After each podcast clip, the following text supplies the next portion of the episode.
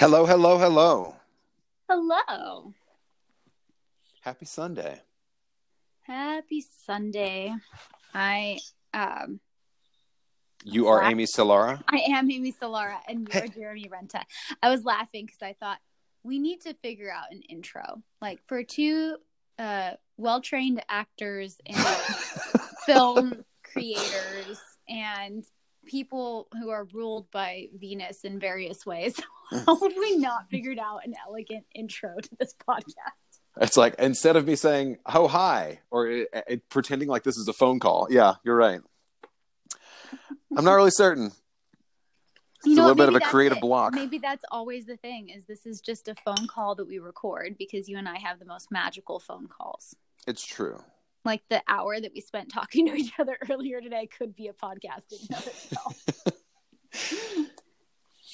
I just want to go back and listen to myself talk to you. That's the greatest. I mean, that's the reason why we're doing this in the first place, right? That's why we started. Like, we should All actually record this. Yeah, exactly. yeah. It's true. It's 100% true. You and I were driving down to Joshua Tree to sit in ayahuasca ceremony and we're having the most wonderful conversation for those what like three and a half hours because of LA traffic. Yeah. And we were like, damn, we should record this. I'm sure other people would want to listen in on this as well, not oh, just I'm the sure. CIA.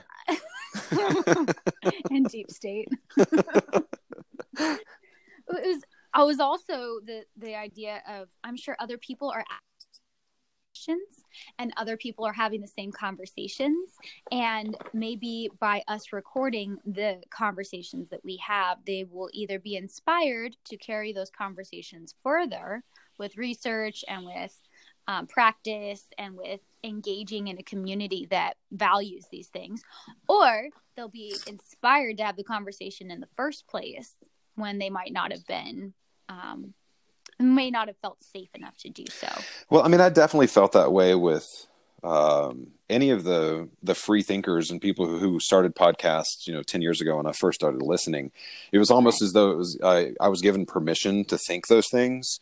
I mean, again, coming out of the the early two thousands, there was a lot of you just do what the establishment tells you. Like there was a whole lot of that, you know. So Mhm. getting to a point where people were just voicing their opinions in the first place. There was a lot of shutdown on freedom of speech um, after 9-11, I believe. And, uh, you know, being able to, whether it's esoteric ideas or anything, you know, just like having, having questions about what, what is normally kind of dumped into our ears. Um, that was something that was huge, huge for me. I started out listening to a lot of Adam Carolla, you know, uh, I was living in LA when he still had a, um, uh, a talk radio uh, show, and that was, you know, just hearing somebody who was, even if it was just somebody being cadre like uh, Adam is, kind of the, the personality that he has. Um, it's like they're voicing their opinion, and and it's it was a reminder too for me of like you know spending time with my grandmother. You know, learning from somebody who has experience, and even if they're just bitching about it, it's hearing somebody's point of view as opposed to hear actually hearing somebody's opinion about something, as opposed to just hearing somebody talk about, well, did you see that thing on Fox News the other day? It's like, no, I didn't. And I honestly don't have an opinion about it because I don't care about that, you know? So, so, and that's, I think that one of the great things about having the, this chance too, is like, you know, podcasting and, and interviews give you uh, a peek inside of somebody else's mind. So no matter if we're, if the amount of people that are listening to us is large or small, they're getting little chunks of something that may actually have a positive effect on them or like you said trigger them to to look for something else um out there in the world I was joking. Who was I joking with recently? Where I said, "Yeah, oh, um, the book club that I'm doing." I was like, "Bridget's kind of like the gateway drug goddess," like, um, but it was like to the point of what you're saying. I hope that we can be the gateway podcast. I know we're kind of a little beyond that. we're a little fringe yeah if you if you found us, then this is like the gateway to like the real woo woo because um, chances are you're already uh, either a psychonaut uh, in that kind of psychedelic I love to journey sense, or you're uh, very strong practicing yogi who wants to deepen their practice further with mantra and meditation, or you're um, on the witchy path, but you like maybe haven't solidified your practice yet. But either way, you're a person who's open to experiencing weird phenomena. Yeah. um, and so maybe you and I are getting to uh, step into those roles of magician and high priestess and open the doorway a little bit further for other people. I'll be a gateway drug for somebody. That's cool. I'm down for that. I'm not everyone's cup of tea, but I'm somebody's gateway drug. Can we make that a bumper sticker? I'm sure you were voted that in high school. With Most like likely- a bunch of Most likely to be a, in the background. yeah, most likely to be someone's gateway drug. No, in high school, I was probably voted most likely to be a professional dancer. Wow, really? I was obsessed with it. That's all I ever told people about. Hmm. I did it. You're good. I I, know it. you did. I made it to that goal. You made a na- uh, that and being a mermaid. I remember that was on your goal. And after the, the actually the summer that I met you, or the summer after. No, it was the summer. It was 2015. Yeah, the summer I met you. Yeah. Uh, summer after our first ceremony together, I became a mermaid officially in a mermaid talent troupe in Los Angeles and was photographed for LA Weekly in Malibu with a tail. Like that checked that box. You're like, I got to raise my standards, man. I do. like, okay, so if I accomplished becoming a mythical creature, what else is on the bucket list? Speaking of transformations, Speaking of, mm, we're so good at bringing it back around. The theme for today's podcast uh, that you and I decided on is how far we've come and where we started. Um, started at the bottom and now we're here. is it's the idea that no matter where you are when you're listening to this, the fact that you are searching and you are seeking is what is important. And please, please, please don't give up the search. yeah, I want to give a big shout out to all my teachers. Uh, just starting off this podcast, there's there's definitely something there when it comes to uh, someone who either knows more than you do in a situation or is um, so passionate about something that they make that their life's journey that propels other people to kind of like end up following part of that path. And you know, there's for me, um, remembering to acknowledge where I came from is a big thing. It's that whole beginner's mind thing. Being able to Right. go back to where you were, be able to look at something with fresh eyes. Um, you know, remembering where I was when I was a kid, sitting in a history class and, and having a, a teacher who was, you know, Mr. Vick when I was in um, when I was in my sophomore year, talking about history in an exciting way was something that propelled me to want to find out more about, you know, how we as as a as a society got to where we are, and um, I think that's you know, I can trace that back or trace that to where I am now. You know, like not believing completely everything that I'm told, and then you know, a good teacher is going to make you uh, question and want to grow. So you know, uh, look back at the places where you came from. Like that's something that's incredibly helpful uh, uh, on the reg to see how far you've come and to uh, and to see what kind of got you there too. Like you know, what kind of brought this up uh, for for us to really to kind of discuss this. I asked you if putting up our old podcast from five years ago was really uh, something that we wanted to promote, just because we were in such a different mindset. And a lot of the things that at least I was talking about was like uh, drinking.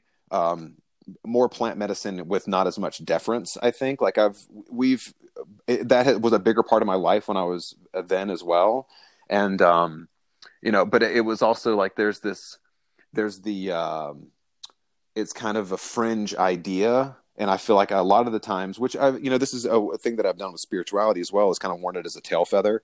It's like i'm special because of and that's definitely not the case. It's one of the ways that you that mama will slap you down.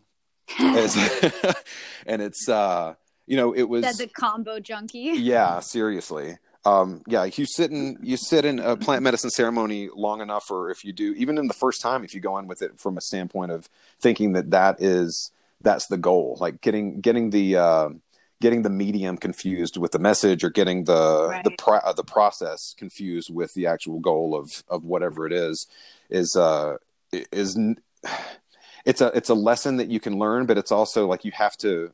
You, it's a way for it to. Uh, it's a reminder to constantly be paying attention to where your mind is in the experience. You know, so with plant medicine, um, I did learn a lot. Like in the time that I worked with uh, with ayahuasca, and the time that I worked with you know other types of of sacred plant medicines, there was there was a lot of growth and then it gets to a certain point where if you haven't integrated a lot of the things that the plant is giving you or that the spirits in it whatever whatever way you want to look at it the the plant medicines a lot of the times are a um, they're a transportation method to get to that state of consciousness without it being oh dude i'm a psychonaut or whatever you know having that again cultural I- idea around it but being able to say this is a this is a, a, a a growth process and these ideas are presented to you through this medicine. Well if you don't integrate that stuff the medicine will reject you and the energies themselves will reject you. They'll just be like all right well you haven't you haven't taken any of this stuff in you haven't implemented it in your life. And it got to the point for me too where sitting in ceremony um, i stopped journeying i stopped yeah. i stopped learning because mama's like you you have a lot of books on your shelf and you're not reading them you know you have to take you have to take the things that i've given you and you have to start to integrate them which was one of the things that led me out of plant ceremony. It led me out of um, it led me out of service in that way because the message that i got one of the last times that i sat as as a guardian was uh, it's time for you to take your healing out of the dome. It was time for me to take the things that i was learning and actually start to implement them and it was you know it's a hard lesson to learn because it is it's an ego check. It's like I've started I have been defining myself by these experiences. And it, we've this was on one of the old podcasts that we talked about too. It's like we define ourselves by these stereotypical things of like I'm an alcoholic I'm a I'm a pothead I'm a I'm a bad boyfriend I'm a you know whatever these things are. And we we get stuck in that as opposed to saying this is a lesson you know this is saturn coming back around again. Like this is a lesson that you're supposed to learn. And if you don't learn the lesson you're going to keep getting hammered by this thing. You don't get defined by it but it's going to keep on smacking you and you're going to self-define. And then if you don't get over it you're going to die and have to come back and learn the same fucking lesson you know in your next life percent yeah and that's why that's why all the things we talk about are so useful because i think they help with integration right like what what was I doing the day I met you with Sarah at ceremony? I was using tarot cards. Mm-hmm. Um, what was I experiencing, and therefore driving me to learn more about? I was experiencing my Saturn return, and so I had begun a serious study of astrology. Where I remember we were at the Iliad bookstore, you and I, and I was like, "Oh my god, this is the book I've been looking for!" And it was the only astrology book you ever need, and I still have that thing dog-eared and tabbed and marked, all in the margins. Um, because I knew that there was something um, practical that needed to be done beyond ceremony. Um, and I got the same message as you after a while because I think I had sat like 10 times mm-hmm. within six months. And, um, and this was actually before I met you. Um, I, I had sat very repeatedly wanting, um, answers that you kind of have to get from life experience. And I think that was part of the lesson that I was telling me was like, I'm not just I'm not just going to tell you your life. Like you have to live it, honey. And um, that's not that how message, this works. yeah, she was like, you're not allowed to come back until you stop doing these things that are harming you mm-hmm. and you know they're harming you you know that it's not a healthy habit to smoke organic hand rolled chemical free tobacco still smoking, babe. Um, you're not allowed to imbibe alcohol in the way you have been uh, was a very clear message from her. Mm-hmm. I was mm-hmm. not allowed to date the way that I had been um, because it was an unhealthy, um, slightly self sabotaging, and very much attention seeking way of fulfilling an emptiness inside myself that I didn't want to have to face. Mm-hmm. Um, and so when I got that message, you're not allowed to come back until you've handled this. I was so pissed because I thought, no, I was on the fast track to enlightenment. This stuff was going to help me like bypass. Um, and that's what it was. I was trying to bypass. And that's something we talk about a lot on this podcast and just in life in general is how do we not spiritually bypass and you have to integrate. You have to bring it all back to literally everyday life. And I was just reading actually um, before this, I was flipping through the the end of the Magdalene manuscript um, book where Judi Sion is um, telling her own personal story, and something like jumped out at me, which was you. Every single one of us lives um, multiple lives in multiple ways, but we're all just kind of chapters in the same giant book that is us, the divine, because um, we all do come back to that. But you have to actually live it. It's a choice every single right. day, every minute, every chance you get, whether you're in the bathroom or the kitchen or the living room, whether you're in the car or the backyard or on a stage in front of thousands of people, doesn't matter whether you're being seen by everyone in the universe or only by your your child or your spouse or, or yourself in the mirror it's a choice to consciously step forward from where you were and say i'm not gonna not gonna play into that karma anymore. I'm not gonna repeat that pattern again. This is literally the last time last one last whatever because i'm aware of it now. I've stepped into self awareness and all these tools that we talk about mantra tarot, astrology, um, normal Western witchcraft, and Eastern uh, tantra, like everything, all comes back to this idea of getting to know yourself better. Gnothi seauton, know thyself. It's like the ultimate passage into communicating with the gods and communicating with your highest self. Yeah, and I think that's uh, that is one of the places where there's a lot of empowerment when it comes to any of these types of practices because you're you're taking responsibility for your own actions, you're taking responsibility for the the path that you're on, and there's a lot of you know we've talked about this before about relearning the things that we already know. Like again, if you're looking at it from a standpoint of um, of um, we'll say Western esotericism with the idea of the five elements or this, uh, you know, with spirit. I guess that is the fifth element. Um, yeah. The, um, you know, outside of all of these things, fire is fire, water is water, earth is earth, air is air, and spirit is spirit, without having the container of all those things put together as one, which is what our human body is, with spirit included, you've got the all possibilities that are open and available to you. So mm-hmm. I think being in human form and having a, a, manifest form is there is there's a little bit of of um what's the term that um amnesia that like mm-hmm. that uh that Graham Hancock even talks about you know like we're a we're a um we're a, a society we're a, a, species with amnesia yeah and that's i think it, it goes beyond just sacred sites i think that's the that's the tip of the iceberg with that. Like we as humanity are that way and there's i think that there's something about that where it, this really is a proving ground. Are you able to get past the fact that you forgot about these things and remember that you are divine? Remember that we are a part of the whole we are we're literally god viewing itself through the lens of flesh you know whether it's yeah. whether it's uh, jesus from the standpoint of again um, the hebrew idea of yud he shin vav he or yeshua or jesus that is all of the elements it is yud fire he mm-hmm. which is water shin which is spirit vav which is air and he or final he which is earth so it's the manifestation it's all of those things so that that is us literally looking back out at the universe going what does this all mean? Well that's the point. You're supposed to remember it. And then you can go you can move on to a higher state so that you go okay i've finished level one.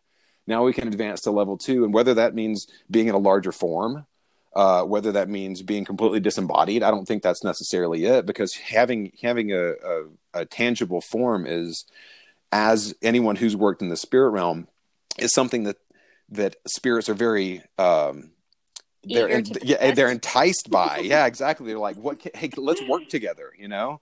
Yeah. So well, my friend and teacher andy always says uh, if you're in a body and listening to me right now then you've won the lotto. Like if you're in a body and watching her videos you are in a state of having um, bested so many other beings on the way in mm-hmm. because even though we have more human beings on this planet than we ever have at, had at any time we also have more non being non like physical beings interested in being here on this planet than we have at any other time. We're um, this this Earth really is magical. It's different. Yeah. And so many other ways of existing so many other places of existing other dimensions. It's multi-dimensional. It's working on all these different dimensions. That's why it's attracting so many things. Um, we've got the mycelium network working way down low in the first and second. We've got um, all sorts of people trying to project ideas on us in the fourth and the sixth and light workers working on the fifth and up and it's like so complicated when you start getting into it and it's very heady and a lot of people like what are you even talking about all these dimensions um, you can google it and you'll you'll find other people talking about multidimensional things and that's something i work with um, with my one-on-one clients is figuring out where they feel most comfortable in those upper worlds mm-hmm.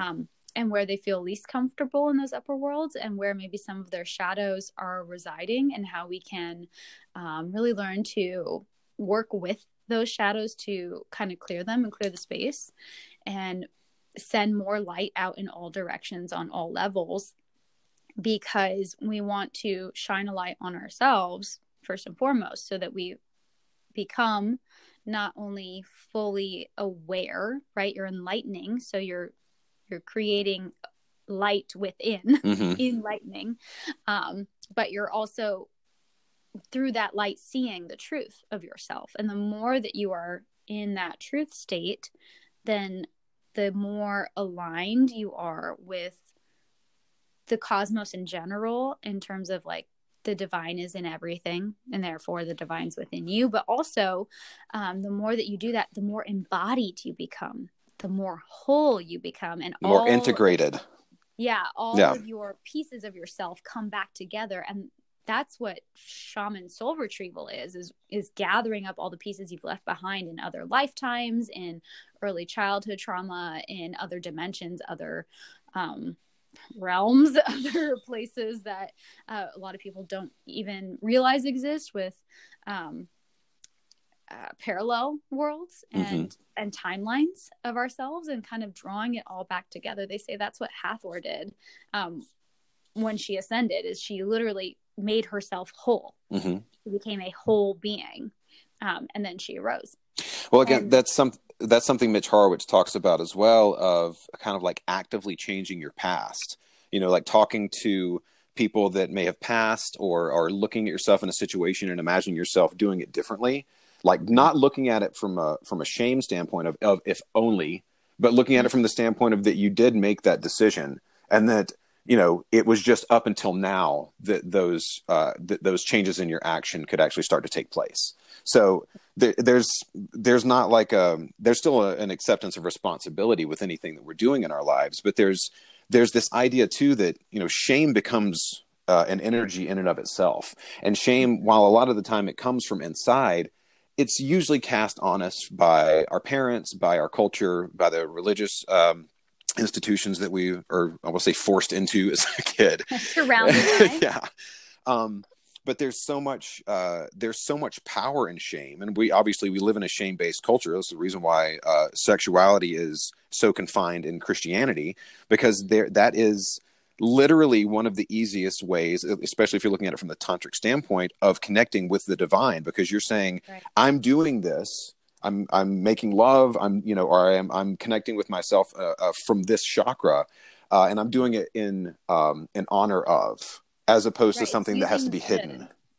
And and it's also, I mean, talking about being in a body. Mm-hmm. What a tool, right? Of magic. Holy cow! So many people. Um, no pun intended yeah. they don't uh, because of the way that we've been brought up, they don't realize that literally the fastest way to increase your energetic uh, capacity, like your ability to hold um, vast amounts of energy within your field, comes from being able to use and um, explore the energy that comes out of our second not chakra. Just sex, yeah, but yeah, the the the organs that are associated with all of it, like being able to um, ride the waves that come with it. Like with tantra, it, you're usually tantra. You're working. You can work alone or with a partner. It's faster with a partner. Um, Mm-hmm. always, it's always accelerated when you're working with another. Any type of Right, magic because- is. Yep. any type of magic is. And second, that you see that other person who's in a body who is is seemingly separate from you, and you unite with them. That's you're doing magic just by that. And a lot of people that are in the sex positive community, even though that's helping a lot of humans um, get back in touch with themselves, don't realize just how much they're mixed up with their auras and everyone else who's been stepping in them um, because they're they're just having sex as much as they can as opposed to as consciously as they can Right. Well, two thoughts on that too. Um, I think when you do join with somebody in that form, you are literally again seeing the divine in somebody else, and being uh, being in uh, a sexual situation with someone, you are literally being as stripped and as naked as possible, and hopefully being as honest as possible. And if they're Right. doing the same thing back, then you're like, we are all one. You literally can see that in relationship, which is one of the reasons why I think uh, porn has such a detrimental effect on our society because there's so much uh, degradation to it. There's like, you know, it becomes a monetized thing. Like I've, I think we've talked about it before, where you can, uh, my my partner is able to sense if it's ever been in the house, and it is literally like other energies. I think again are able to connect to uh, the images or whatever else it is, the the energy source that's actually coming into the house or coming in through the the phone lines. Um, the phone lines, the 56k Oh, modem that you're Lord. using. what have you been up to um, time traveling again are we well, there you go. Um, but uh, you know the that that's another that's another energy that th- these things can can latch onto, and if it's not being used in a positive way, it will most likely be used in a negative way. So you have to be conscious of how you're using it. That's the first Well- thing, and I can't remember what the second thing was because I went off on a tangent about 56k modems. it's okay I'm, i want to jump on that tangent with you are doing an act of worship Yes, if you're watching porn Yeah. like you are literally worshiping the image on the screen like an idol like when they talk about false idols Mm-hmm. Yep. there you have it that you're offering your energy to what you believe you are seeing because you aren't seeing reality it's Mhm. a complete illusion especially with like the majority of well produced porn um, and i as much as i want to believe the women um, that I've spoken with who are sex workers who are like, I feel so empowered. I want to like really um, sit down with a lot of them and say like, okay, but are you though? Right. because so many times there are so many levels to why they're doing what they're doing. It's not just like a, I'm celebrating my sexuality. Like if you're just celebrating your sexuality, then why are you um, selling it the way that you are sometimes? right. and i i can't speak for everyone there might be some women who are fully empowered but then i would highly encourage them to uh, really consider who is viewing them and why and what they might be um, doing in those people's lives because right. it it is an illusion i think one of the best films that illustrated this for people who are on both sides of the fence of like this is great and it's empowering this is terrible and it's ruining people's lives is um the one with joseph gordon-levitt uh Don Jon Yeah. and just the way that it illustrates what it does because he feels powerful he feels sexual he feels like he's in control but he realizes he's not Mhm. um, and that he has never had truly ever had a deep connection with any of the women he slept with because of it Mhm. because he doesn't know how to connect to the soul of the being he only knows how to connect to the energies that are present in the room when he's in that state Right. And a And lot of that is bolstered. I think a lot of that's bolstered by ego. It's like you're seeing yourself as whatever, and that's exactly what the movie's about, right? It's Mhm. it's him kind of seeing himself as a Don Juan. Yeah, and he So- has to like break that open in order to find the connection. And um, something a lot of people uh, don't want to talk about in today's understanding of tantra because it's become so popular. It's become this way for couples to connect. It's become this really popular thing on podcasts of like sex magic and tantra.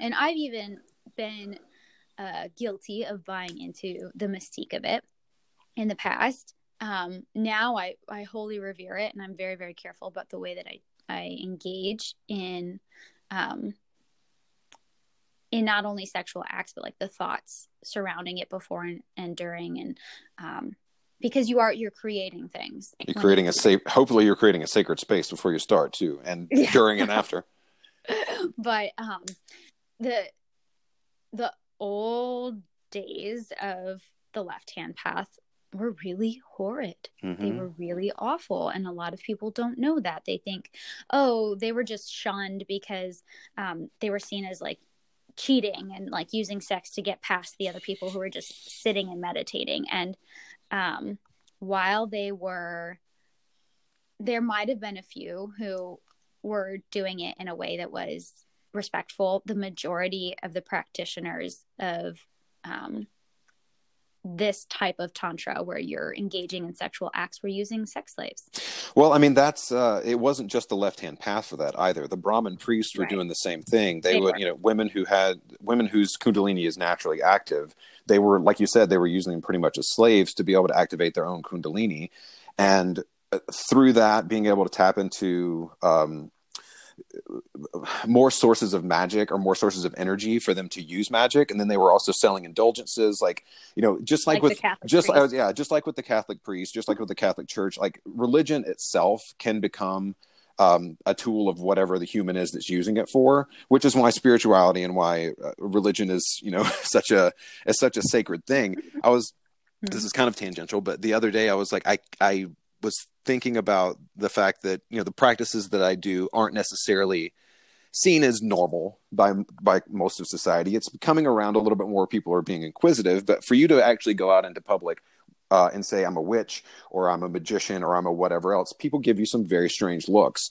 And I was thinking, you know, people talk about they say you don't talk about politics and you don't talk about religion, and I want to say that the people who first started saying you don't talk about religion are the people who were getting burned on the cross or burned at the stake. And it's like, you just don't talk about it. Let's just not bring it up. It's probably for the best, you know, and it's, it's something that I'm aware of that even now there is, you know, there's a quiet prejudice about it, but it's still very much there no matter what it is that you're talking about that are, you know, uh, what it is that your practices are. And it's, there's, there is a fine line uh, Right. of being able to kind of delve into that. A little bit of a tangent, but I did remember what the other thing was.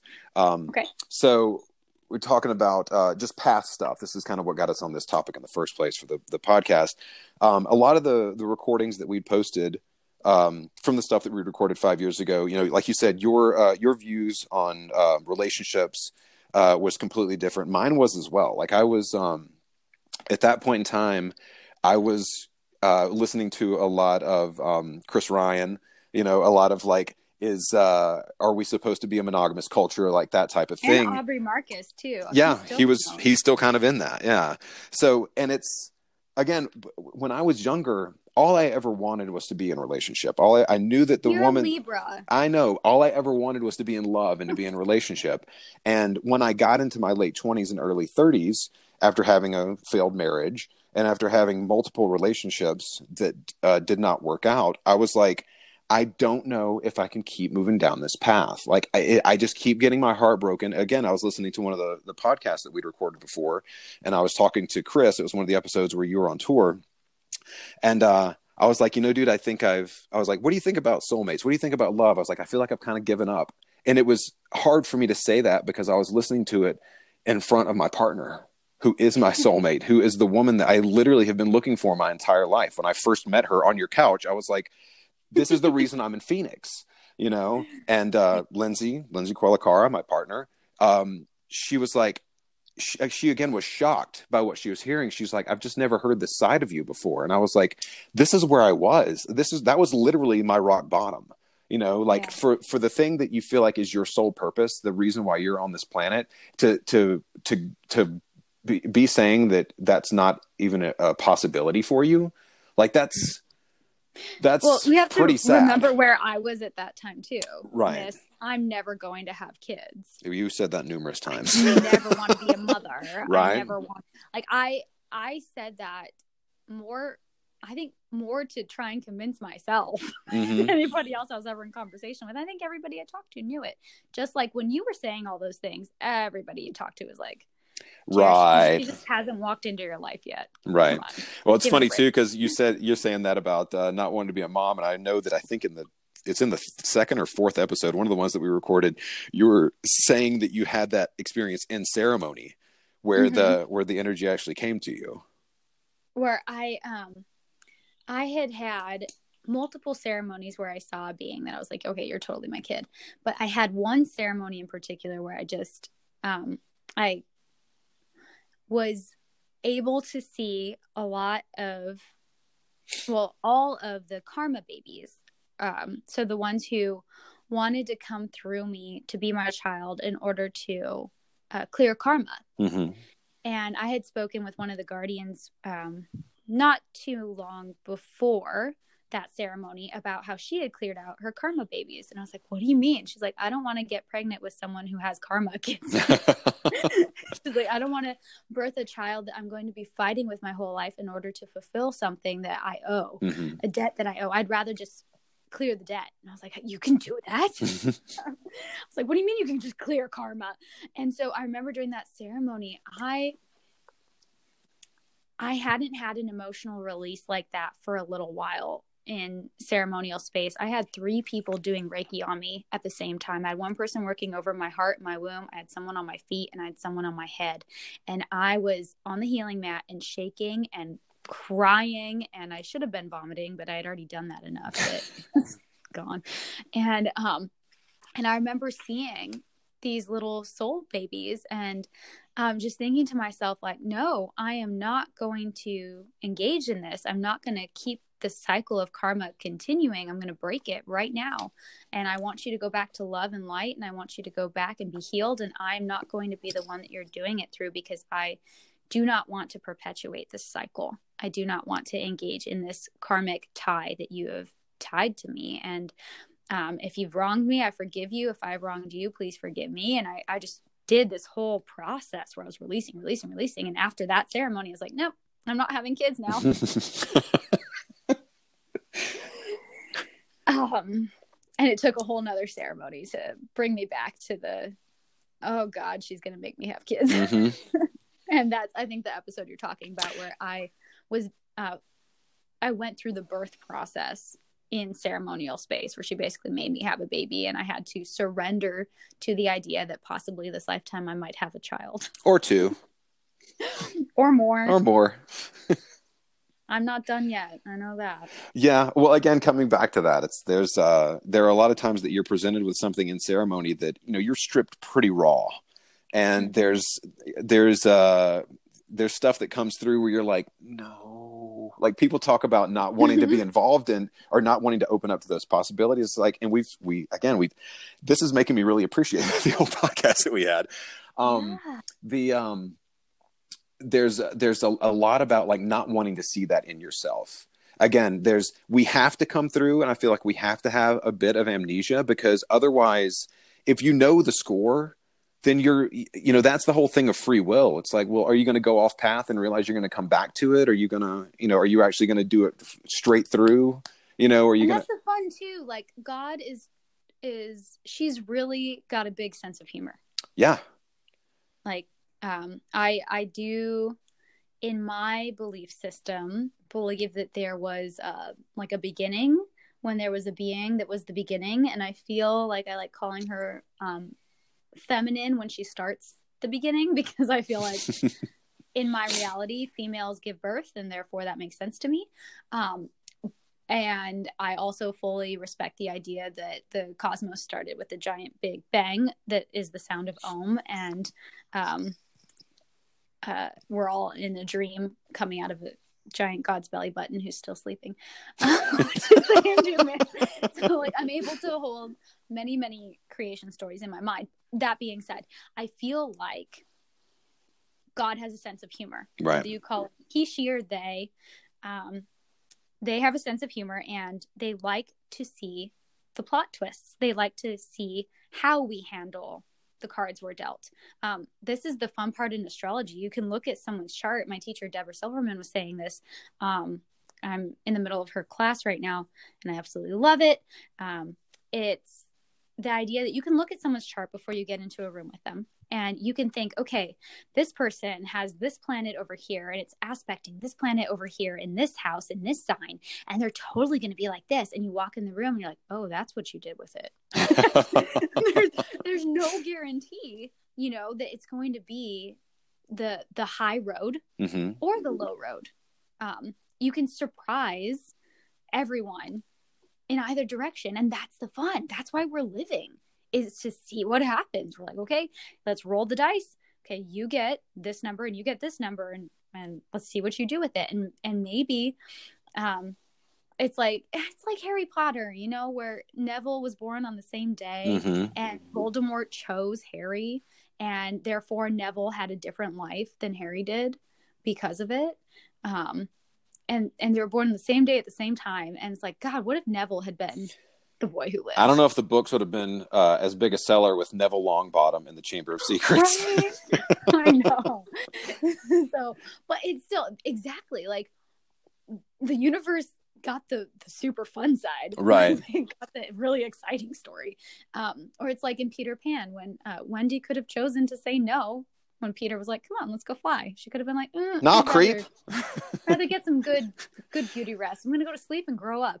Um if she, if she had there wouldn't be any story. If the parents had come back home from the party in time there wouldn't be any story. Hmm and we love stories. We love love stories. That's why that's why we're stuck in our stories. We love them so much that we just get bogged down in the story and the belief systems. Like what you were talking about before when you were saying like you identify as these things. It's all a belief. It's not a truth. hmm It has nothing to do with truth. It has everything to do with your perspective.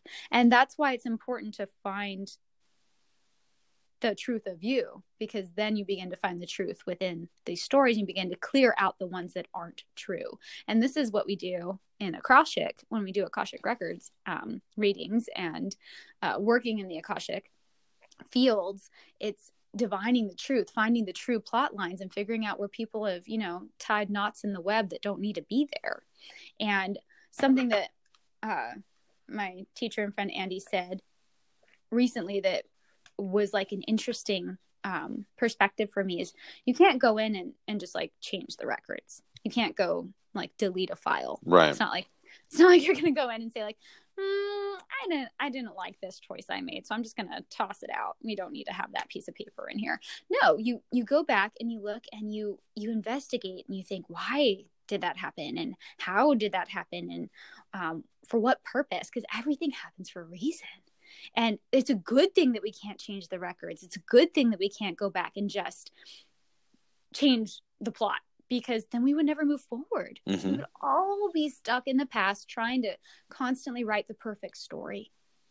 And there is no such thing as that. It's it's no fun. It's boring. That's why the Garden of Eden had to be destroyed because it was boring. Let's just hang out in perfection. along. Yeah. Nobody ate any other animals. There was no hunt. It was just like lazy town. Nobody was even aware that they were naked. I bet bees weren't even pollinating. They weren't letting the flowers have sex. It was just everything was as it was. Um, Well, it's it, yeah. It sounds like a, it's a really God got bored with herself. really boring game of The Sims, right? Like if you don't set the house on fire every once in a while, it's just like, why are you even playing? God, that's terrible. That's such a Kali thing to say. well, such a Kali thing to say. well, she's Well, she's been present. yeah. Yeah. I I've been very enmeshed in the the world of the story of the Lion King because of a certain two year old, and um, one thing that Rafiki says every single day in my house because we watch it every day in my house is, um, yes, the past can hurt, but it is up to you to choose what to do with it. hmm You can either learn from it or you can run from it and you'll spend your whole life running. And so that's why we look at the Akashic records. That's why we do past life regressions. That's why we get so fascinated to find out where we were before because we don't want to make the same mistake again. We want to stop running. Karma is running on that hamster wheel. Yeah, I want to. I definitely want to get uh, a little update on what's going on in the stars because you're going to know that, right? Right? I mean, you've been paying attention. but I want to say too. Um, uh, last night, Lindsay and I did a session on the table, and uh, you know, she's very much an energy worker. She's not a massage therapist. She hasn't been trained in Reiki, but she is powerful at holding space. And uh, so she just, uh, we decided to do, to do a session last night. And there was, it was a very earthy day yesterday. Like it was a absolutely gorgeous day. We went for a nice hike. I got up in the morning. I did imbibe in a little plant medicine, uh, said a little prayer to Shiva, uh, and uh, spent some time in the dirt, literally by the tree um, in my backyard. And I just, it's been so lush. Like all of the snow is melted. It's like 60, 70 degrees in Boulder right now. And I set up an altar. You know, we have, there's a lot of shells and a lot of rocks and, and, and branches in the backyard. And I just spent an hour in the dirt with my hands pushing into the dirt and just, you know, very much giving gratitude for uh, the earth, for the, for just, for mother in general, for, for being here and giving us a place to play. And, um, so the session that we did I was very present, which is how Earth is. You're very, very, very here. But I had a flood of memories that came up and that I was able to clear of stuff that I have not thought about in in ages. Like it was literally 20 years ago that this stuff happened. Part of it too, one of my friend's birthdays uh, was Friday, and we got on for a, it ended up being like a three hour Zoom call where just a bunch of my buddies and I were just sitting chatting, talking about the old times and kind of discussing where we were. And so I had a lot of this stuff come up that wasn't really even related to them. It was just, and it was just back to back. It was like something would come up uh, of a mistake that I had made, or something had come up with something that I had been holding on to and not forgiven myself, or, you know, something where I had wronged someone. It was like, it wasn't super emotional. I didn't have an emotional connection to it, but all of this stuff came up and cleared. And I have uh, a tendency a lot of the times with clients on the table to try to get them into a verbal process. And Lindsay as well as a as a clinical because you're an air sign. Yeah, and she's an, air, she's sign. an air sign. Yeah, as a clinical therapist, also will. Um, uh, or as a licensed professional counselor, will get people to kind of talk through their thing because that is again how she processes. Um, and she dropped a couple of chances for me to speak, and I, since I didn't kind of bite at the hook, she just kind of let me do my thing, which I was incredibly grateful for. Um, but uh, the reason why I'm bringing this up is, you know, a lot of this, a lot of this karmic stuff that we have that we're holding on to, it's it's good to face it. It's good to move through it. It doesn't mean you have to dwell on it. So right. coming back to like you know facing stuff in ceremony or having these things that we know are going to come up because we've done them in our lives, it it can hurt. It doesn't have to though you know you've already been there. You've done that. You've the the the thorn is out of your paw. You know you're aware of where you were and how you got to where you are. And yeah there's a possibility that you may have to make amends to some people if you're wanting to do that. You don't necessarily have to. I don't believe in the 12 steps. But like if you want to well you can do it in a in a non literal way. Right. Well, yeah, for yourself. Like even if it's just kind yeah. of you clearing it for yourself, but being able to face things that you know are there, I think is again that's a that's empowering. Like you're getting to to reclaim that thing that you left behind, where you're like, I'm not going to look at that. I don't want to pay attention to it. I don't want to think about it.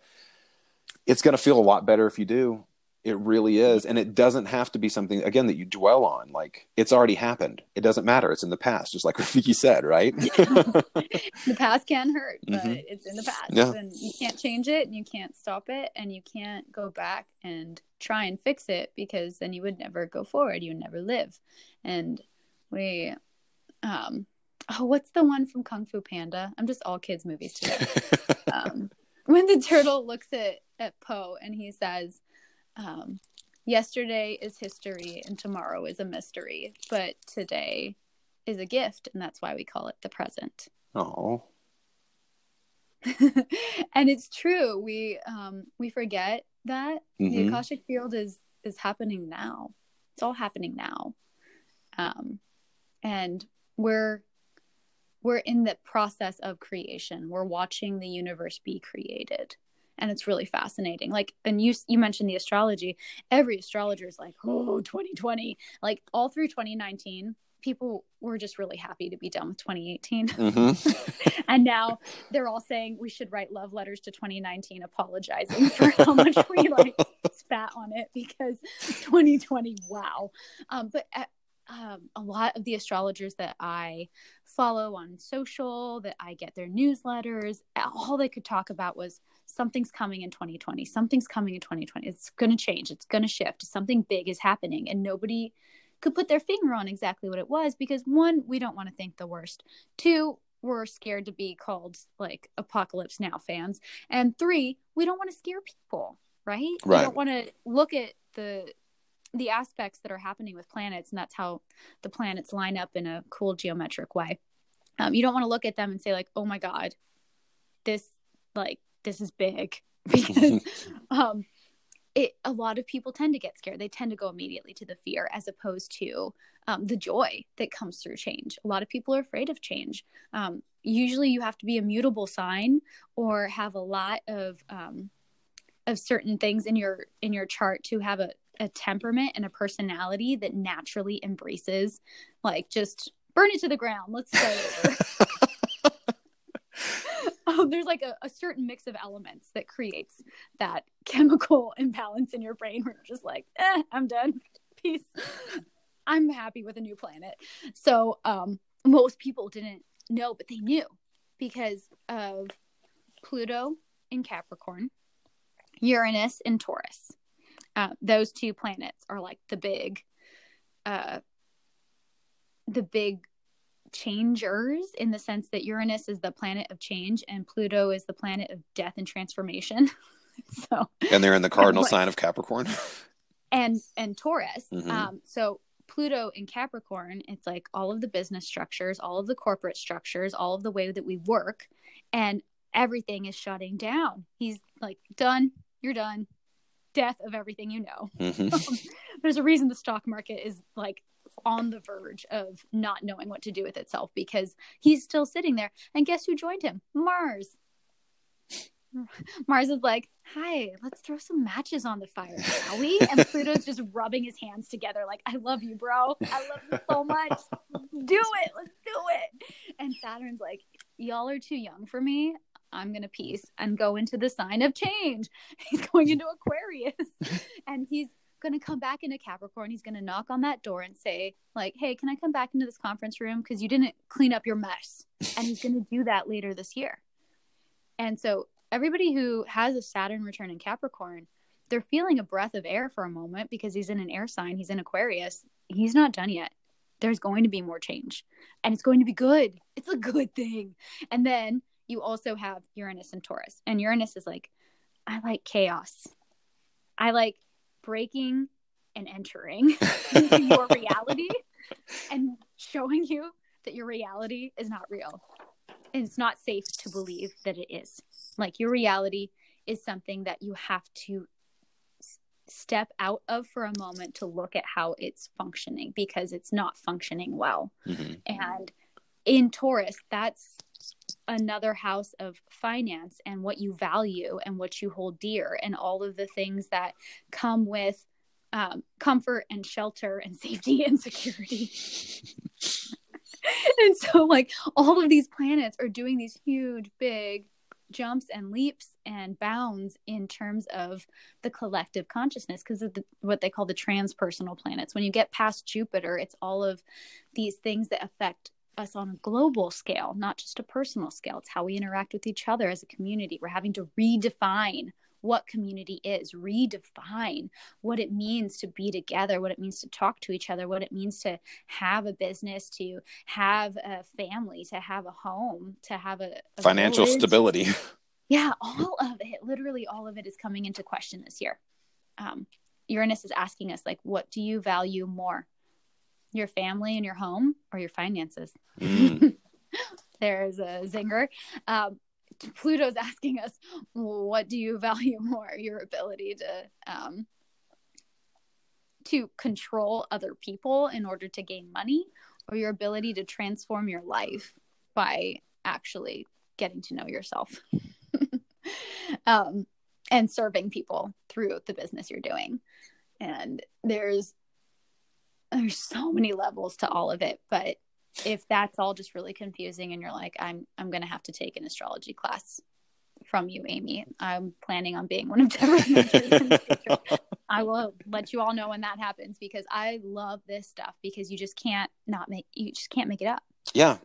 And You that can't make it up. and that takes the the podcast into the conspiracy turn of how many people have actually been paying attention to this and this whole like shift in the way that we're doing finances and everything else has this been Mhm. planned has this been structured are we going to shift to a uh, one world currency you know like the whole idea of cash completely going away that was something that was kind of broached in the in the late 90s early 2000s too with everybody being chipped and the idea of like your currency being on the chip and you having to kind of play by the rules it is absolutely terrifying so let's not go I, there I wanted it to go the other way.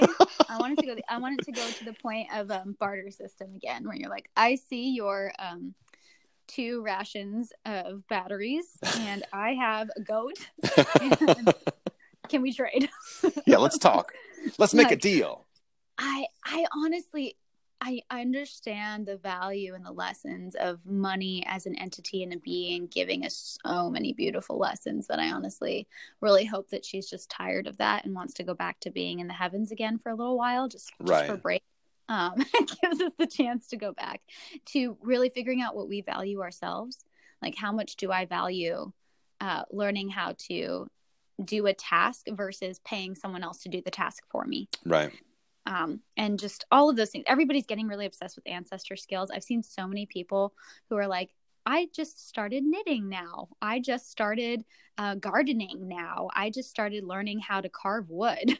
um, there's like all of these things that we've lost as a society that we used to value so highly. They were artisans. They weren't just, I mean, they were craftsmen. They were these very talented, skilled individuals in trade that um, has become mechanized and i think we're starting to value humans again and i Mhm. hope that that's the outcome of this is that we switch from valuing um, fast and industrialized things to slow human hands creating things that are long term not one time use things Yeah, well, I mean, I think humanity is going to be here no matter what. You know, it's like in the times where things have been majorly shaken up and, you know, population has gotten down to like the thousands, literally thousands of people on the planet.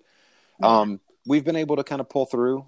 You know, we've we've come back around. The planet, I think, is going to be fine. That's something that's been beautiful seeing, like how much uh, the ecosystems around where humans are living are actually being able to kind of shift back to nature. Just in the time where people haven't been driving, the you know the skies are clear the the waterways are getting less polluted. They're not completely they're not completely clear, but just like in the past you know month of people not traveling as much and us figuring out other ways to actually connect with community it's like it's been it's it's been uh really positive i honestly think like it was it was a I'm like, strange yeah, transition I'm so happy at the idea of all of the communication systems going offline. I know it's a weird thing to say as I'm creating a podcast. Um, but maybe I'll learn how to psychically broadcast it to everybody who has a Lemurian crystal in their hands. Um, that to me, that's where we should be headed. That's where we should be dreaming of is taking out all of the all of the middlemen in all of the ways like all of the in betweens and being able to psychically connect and have a phone call by like you know sending out a signal to your friend through your brain saying hey you free to chat right now? Yeah. Like and just be able to use all of our brains. We don't use all of our brains and there's a reason uh like they stopped us from using all of our brains. Conspiracy theories but also truth. Um all this disclosure stuff is happening too about like what's happening behind the scenes and i don't want to uh be the one to tell you if you don't know because i feel like that's something you have to really search out yourself in order to believe it because um people like q have been doing it for a long time and i have my own ish with him on certain things, but I do think he's doing one really great job of showing people that there's way more to the scene that they don't know. I don't agree with everything he says, but I don't think you should agree with everything I say. I don't think you should agree with everything that um, Starhawk says, even. I revere her and love her and think she's a wonderful woman, and I love watching her drum. But um, I I have to question everything just a little bit because I don't want to fall into the trap of dogma or cult or um, utter devotion to something that is outside of myself. right that makes sense. um well i mean i we are almost at the hour mark, which I think is I, am totally cool with going over if you want to. But I I do want to say I think for uh, either if we could talk about it now or next week, uh, talking just about self empowerment. Um, again, another one of the things that Lindsay and I were talking about the other day was um, clairsenses in general and how mm-hmm. we all are naturally attuned to some sort of clear sense. So, um, if you don't know what that means, like if you are clairvoyant, that means that you have clear vision, you have clear sight, you see things. If you are clairaudient, you may hear things you know you can sense things or maybe you hear voices literally you know that's not a bad thing. It doesn't mean, mean you need to be locked up. It may no, be that that is how yeah well you know just I, again um, one of the things that thomas ashley farrand says is if you hear voices test them so yes. f- see what their see what their goal is. Yeah, see what their intention is, and also if they're if they're telling you how great and wonderful you are, it's probably not somebody you want to deal with. if they're telling you that you're awesome, it's just like anybody on Instagram, right? you know, if somebody I has nothing but the, positive things to say about you.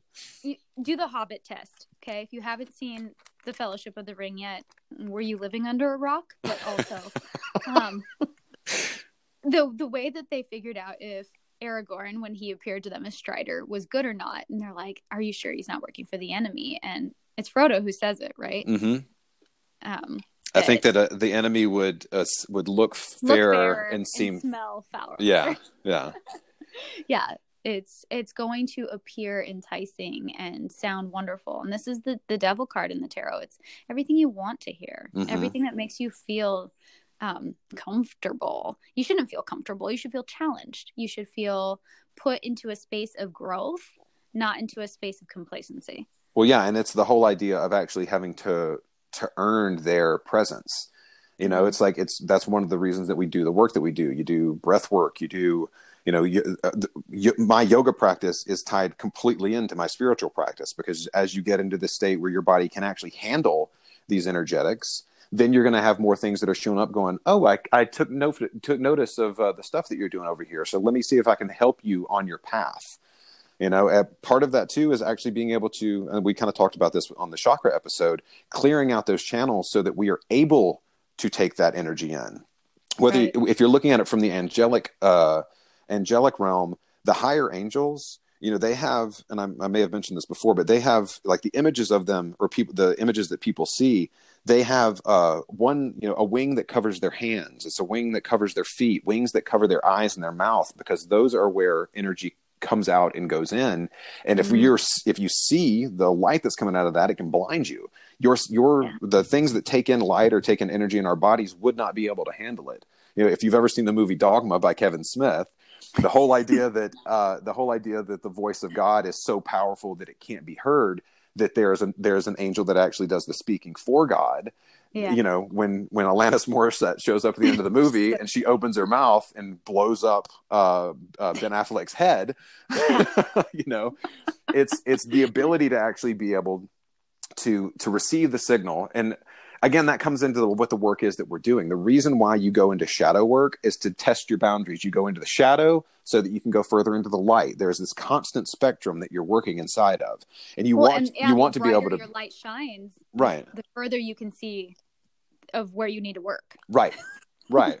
Yeah and it's going to open you up past what your what your structure is for your day of getting up in the morning and going to work. So again i think this this is it's testing us on a on a societal level like the the quarantine that we're currently in and and trying to refigure what it is that you do with your day how it is that you can still be productive and survive.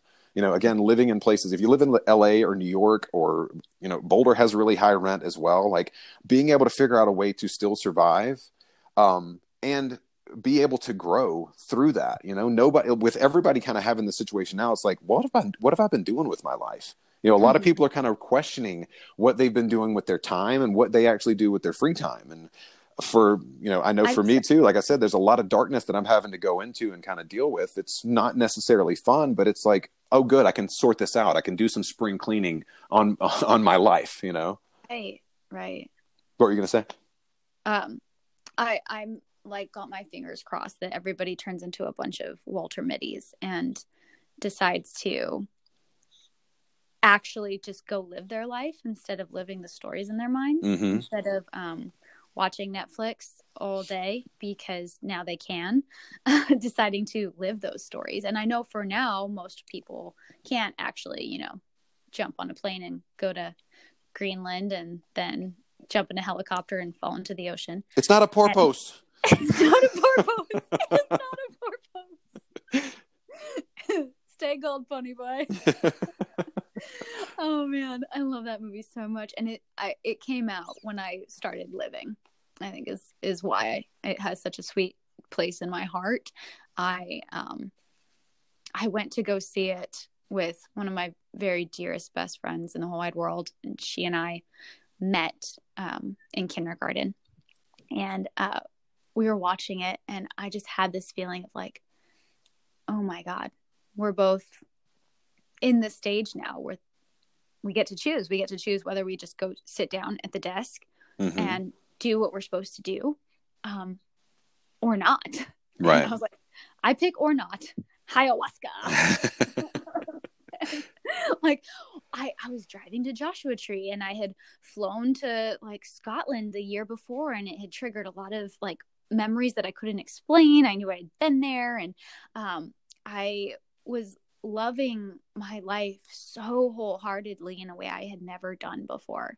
And I think that's that's the key. If you're if you're unhappy with your situation, um, first thank yourself for getting yourself there because mm-hmm. that means you're learning lessons. Second, um, congratulate yourself, pat yourself on the back for manifesting your secret uh, unfulfilled desire of whatever it is. the fun kind of torture that God invented for you. Um, because honestly, that's something my teacher Carolyn Elliott always says. She's like, "You, you made this. You got here on purpose. Mm-hmm. wasn't an accident. This is something that you wanted inside that you could not say verbally, and so it happened so that you would experience it. And until you acknowledge that you succeeded in this magical act of creating the life you're currently in, you will never get past it. You the karma lesson will keep coming back around and around and around. And um, I feel like so many people are really being confronted with that karma lesson right now.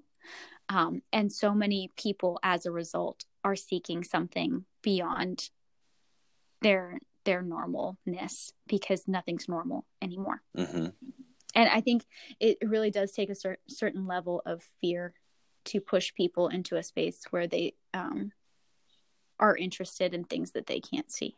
Well, I mean, we're definitely in a, a point of quiet desperation, right? Like we're we're not. Mm-hmm. You go to you go out in public and you have to have six feet between you and another person. Like a lot of people, when I've gone out, are, are not talking.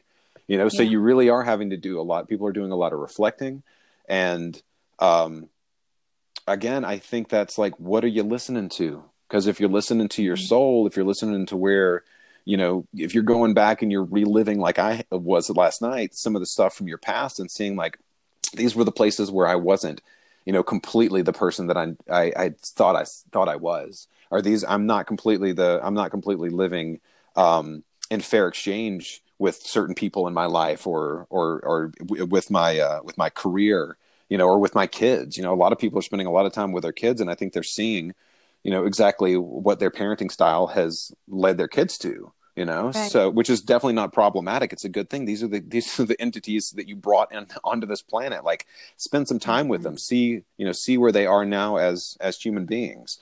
Because they show you patterns faster than anything else. Yeah for real. For real. I just i heard blue like use a swear word when um i said that he wasn't allowed to have another tortilla. Yeah. Like, oh darn. He heard me say that. That mm-hmm. was me that was oh gosh. And there was this moment where i could see it was just like he was so disappointed.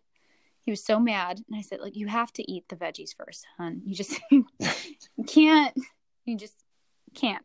You have to have like another bite of your greens and another bite of your meat before you get another piece of tortilla. And he he was trying to climb the fridge to get to where i put it. And he like, sat down and just quietly mumbled fuck. Oh no we're like, let me go ahead and give you props for using that in the correct context. right. But it was like this like complete give up. I'm gonna just I'm gonna say what it needs to be said. Mm-hmm. And, and I didn't I just didn't even acknowledge it. I, I was just like, I'm sorry about the tortillas. I'm sorry.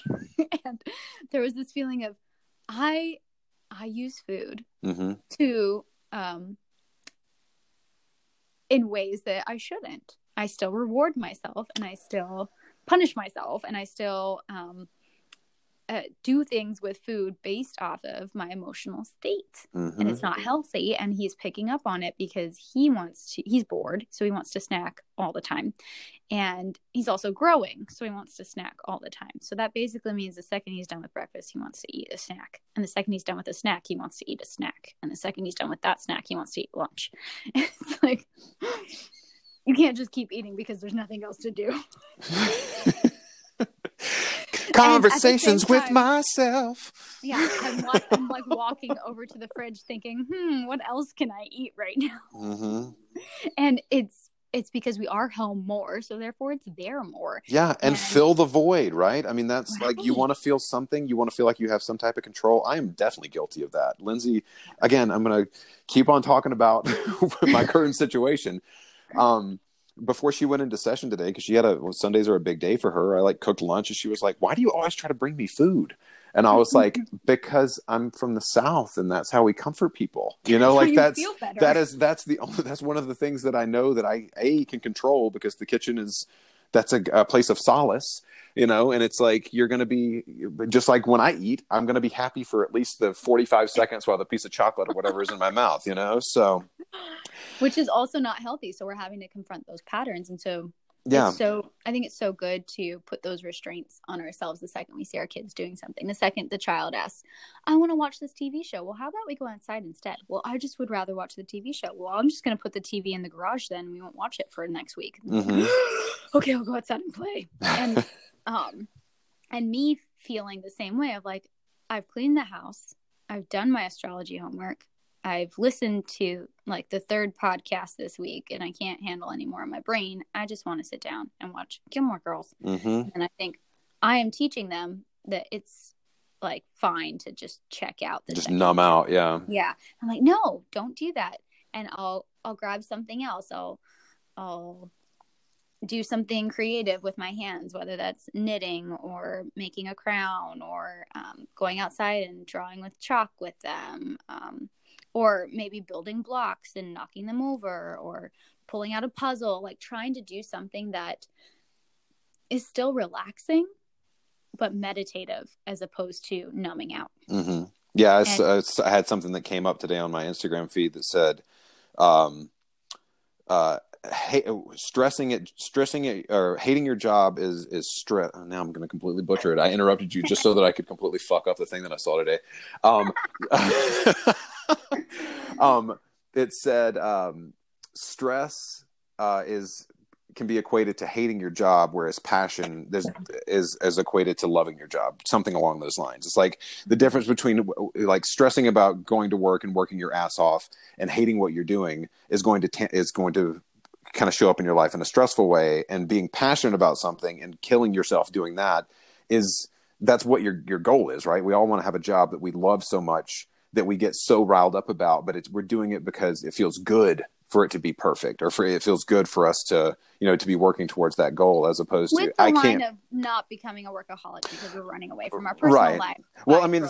I was going to say the same thing. You're talking about like you know when you have downtime, I've you, you don't want to turn to television, but I mean, I have my own way of spiritual bypass, which is picking up a, a book on you know magic or esotericism and spending time in that, as opposed to doing the things that I need to do, like looking for a job or you know um, you know setting up clients, you know whatever the thing is, working on putting things out for the business. Like there's Mhm. these other things that I do, which are which would be helpful for in the long run um, for building of the of the business but it's also it's not in the here and now as something that i really need to, it's my chores technically you know it's yeah. i would rather wash the dishes than do the other thing you know well, this is a this is a procrastinating pattern right uh, that a lot of people um, have, and I've had clients who have dealt with it, and they're like, "How do we work around this in a magical way?" And um, it it's almost like you're building. Um,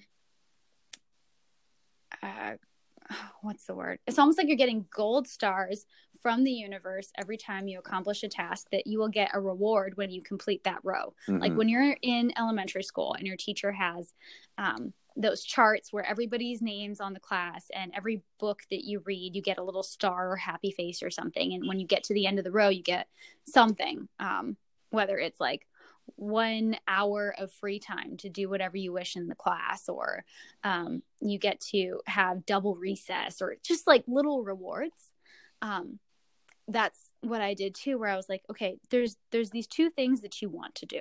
Hmm uh, and then there's 10 things that you have to do. And one of these 10 things you really don't want to do and it keeps getting pushed to the bottom of your list. Well if you can complete that thing then you'll have way more time for the two things you want to do as opposed to feeling guilty while you're doing the two things that you want to do instead of the 10 things you have to do that are glaring you in the face. Right. and so if you can at least get, you know, two or three of those other things that you don't want to do, but that you have to do out of the way, you get to enjoy the wants so much more. And, and our society isn't built for delayed gratification. And that's what it is. Yeah. We want to gratify ourselves immediately. It's like we want to have the chocolate before we have dinner as opposed to after. And being able to wait and learn again, that's a food reward, and I need to step away from that. Um, but okay, I want to be able to sit down and uh, read a book on spirituality because this was your example, Mhm. right? Um, but you have to uh, answer a couple of emails and you have to send out a resume and you have to post on social media Mhm. and like uh, all of those things have to get done by a certain point that day but that chapter was so good that chapter well if you start reading that chapter then you'll feel really guilty later when the day is over and you don't have literally the energy to do it. Right. but like you said with passion passion gives you that fuel. So if you can use the energy that you start the day with to get the things done that you have to do then that passion will reignite you. It will fuel you from the inside. And then you're tapping into um, the three lower chakras in a way that a lot of people don't realize are crucial for a foundational magical practice where you're satisfying the root chakra and starting everything with okay i took care of everything i had to do. Right. and now i'm going to move into the relationship aspect. I'm going to answer those emails. I'm going to engage with these people. And then stepping into okay this is what i want to do. This is what's interesting because it opens up the top four And the great thing about that too is once it gets to a point where your two hour chunk that you've designated to yourself after you've done the other things that you have to do, if that two hour chunk continues to grow and grow and grow, and then that starts to bring in money or bring in some other type of mm-hmm. abundance, then you can transition that into the thing that is your root, right? So you have to Right. get up in the morning and you have to you have to record music. Again, that's another thing. It's like I've got all this time and I'm recording a new song, but I because I'm only one person, I have to record every piece piece by piece. Mm. so that's a big challenge for me to go. I really want to hear this entire song that I hear in my head, but I've got to lay down, you know, 32 or 40 tracks so that I can actually put it into an edit to make the song. Well, that Yeah. sounds that seems like work because I'm looking at it from the end goal standpoint as opposed to get these things done and then you get to go and record for 2 hours, you know. Right you eat you eat an elephant piece by piece you don't try to swallow it I would never eat an elephant. I mean, it's I tried to do the same thing. never I, say never I- if you were in india it was the only animal left and you had to eat I would respect the animal and I would say, Elephant, you and me, we've spent some time together in ceremony. Roll Tide. I got to just throw that out there as well. What up, Ganesha? Hey, hey. and i would say i need a new head Okay. If that's what you he want is to a say. carnivore. It's, yeah, it's true. also um i i love that we're bringing it back to this idea of um practical magic hmm because i think that's something a lot of people don't they they love the movie and they love the phrase but they don't realize what it is. And this is practical magic. It's um having if you have a to-do list taking care of your to-do list before you do the esoteric things. Hmm or if all you ever do is your to-do list and you never get to the esoteric putting the esoteric at the top of your to-do list. Right. Combining the two. So if you if you're always like oh i always want to meditate but i have to do these other things instead. Well then you schedule yourself a 15 minute meditation in the middle of those other things and you set an alarm and oh i have an appointment i'm sorry and you step out and you have an appointment with yourself you have an appointment with god you have an appointment with your guides and your guardians and maybe a shaman even and like get on a call with them. Um, being in a space where you acknowledge your strengths and your weaknesses and is your strength the woo. Is it like i could draw tarot cards all day long. I could read about astrology all day long. I could go down the rabbit hole of conspiracy theories on aliens all day long. But it would be really hard for me to actually um uh like deal with very practical bookkeeping. I just right. don't like spreadsheets. Um and so like maybe I should take an hour of my day to designate that time to the practicalness because then I'm I'm satisfying the root chakra and you're only as spiritual as you are grounded. And um and the more grounded that you get, the more spiritual you can become because your roots become stronger so your tree can grow taller. Right. I think that Blue taught you this lesson earlier when he mm-hmm. said, I want to eat that tortilla. And you said, you have to eat your Brussels sprouts or whatever you're eating first, because literally that's what it is, right? Yeah. yeah. so sometimes you got to eat the things that you know are good for you, and that's and that's something I'm working on right now. I'm, I'm making sure I have like my my groups of fermented, that I'm minimizing my protein, I'm upping my fat intake, I'm making sure I have a variety of greens that I'm engaging in. It's like I'm trying to shift and be the example for the kids. And there that's another practical magic thing of like I'm doing it for them. And if it's easier for me to do it for them than it is for myself well then great at least i'm doing it. Well i think that's also that's uh, again I'm, right now i'm listening to um, secrets of self mastery by mitch horowitz. Uh, and he was saying that uh, when it comes to leadership uh, you know being being willing to do things that other people aren't and also being uh, you know, being prepared to kind of take the lead without somebody asking you to. That is literally what being a leader is. Like people who want to have a leadership role because of the power that comes along with it. That's not the reason why you're doing it. Some people are good leaders. You know, before the Avengers movie came out, I used to think that Captain America was like the goofiest character ever. But like being able to see the way that they they uh, wrote the character and the way that he was played by Chris Evans in the in the movie was literally this is my job. My job is to be the person who says I'm going to look at the structure of everybody else's strengths and then kind of give them an idea of which way to go. And I you know, I think in our culture too, we don't really look at leaders that way. We look at leaders as as, you know, the person who's untouchable, who's got a lot of spray tan on his face with a really bad haircut and it's like well, I don't count that as a leader. I know, but... but, still, I mean, that's how we look at we look at dictatorships. We look at uh, our whatever our current um, our political structure is, and we look at it from that standpoint because those are the people who have claimed power and said that they don't want to give it up. It's that whole Caesar idea, right? He's like, I don't right. want to. I'm. I, I kind of want to keep doing this, and it's like that's not how this works. The person who is, has the best vision for the entire group is the person who needs to be in charge. So when you're, you know, when you're doing something to better yourself as as influencers you know as people who are on social media really that's that's technically what your job is right, right. is to be able to kind of show people and not not do it in, in an egocentric way either but to show people how that they can live live their best life. You know that's what a good teacher does. That's what a good leader does. It's like while leading by example. While still being human though exactly. yeah. There's so many so many times where um I'm like, I don't want to post today because I'm not having a good day. And I'm like, no, I need to post today because I'm not having a good day. Mm-hmm. Um, and I fall prey to the pedestal syndrome frequently with teachers where I um, I see and value their knowledge and their experience and what they are doing for humanity in terms of like up leveling the consciousness. And then they end up on a pedestal in my mind without me consciously putting them there because I respect them, but I also expect them to maintain that all the time. Right. And they're human and they have to be allowed to climb down off the pedestal. And I think a lot of people um, do that in general with leaders, where if a leader messes up once, then uh, they suddenly become pariahs. Right. And I do think that there's a lot of times where and this is the conspiracy thing. Leaders that we have currently actually are really awful um, or are really secretly working for other goals that the general populace doesn't understand. And so they're perceived as awful but then they're not. There's so many layers and layers and layers of who's really in charge. Um, but we have a lot of people in positions of power in our world who um, who aren't leading by example they're leading by image. Right.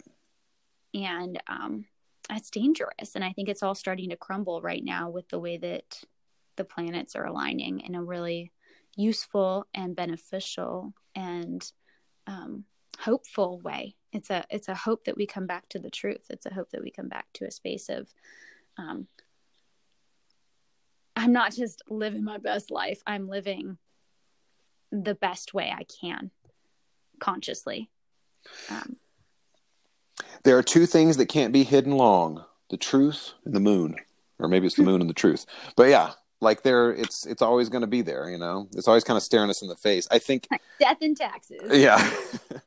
There's um I, I again this is kind of like coming back into the whole cosmic idea. I, I i'm hoping that the tangents that i continue to go off on are at least kind of directional. Um but uh coming back to what i was asking about with uh, the clair senses and that type of thing do you feel like um our our transition through kali yuga uh, and coming back around on the precession of the equinox. Do you feel like that's one of the reasons we're able to kind of tap into more of this, and that's one of the reasons people are a little more open to the stuff that you and I are really into and the stuff that we're talking about now? Oh yeah, one hundred percent. There's um, so in in Graham Hancock's book Underworld, he talks about the yugas in a really easy to digest way if you are used to that level of scholarship because he actually is takes quite amount of focus to read um, for most people. For me, I I devour it. I love. Um, I think he's very clear spoken and um, well researched. And there's another book. Um, I was actually looking for it when you mentioned the yugas earlier. Um, that I haven't uh, gone through all the way, but it's in my library. Uh, what's it called? And the yugas keys to understanding our book details. Hold on, it's cut off on the screen. Keys to understanding our hidden past, emerging energy age, and enlightened future. And it has a really great drawing of um, of the yuga system. And so a lot of times we we hear, okay, each yuga is this long. Um, there's a there's like it's this long and this long and this long and there's these insanely long numbers that go with that and that's like the yuga of the universe mm-hmm. it's not just the yuga of where we are right now and where we are right now it's a 24000 year cycle in total um, and when we kind of look back at some of the numbers that graham matches up with ice age and um, like the sphinx dating with geologists and all of that it really matches what um, these other people are saying in terms of the vedas being divided up. Um, the yugas listed within the vedas being divided up in smaller chunks like so there's smaller cycles within the bigger cycles within the bigger cycles. A wheel within a wheel? Yeah and so this one um it's it's shown really beautifully how there's a descending cycle and an ascending cycle. And uh satya is the highest yuga right? That means truth. It's where mm-hmm. we all want to go. And we're when we're all living in truth and we're all um close to eden i would say.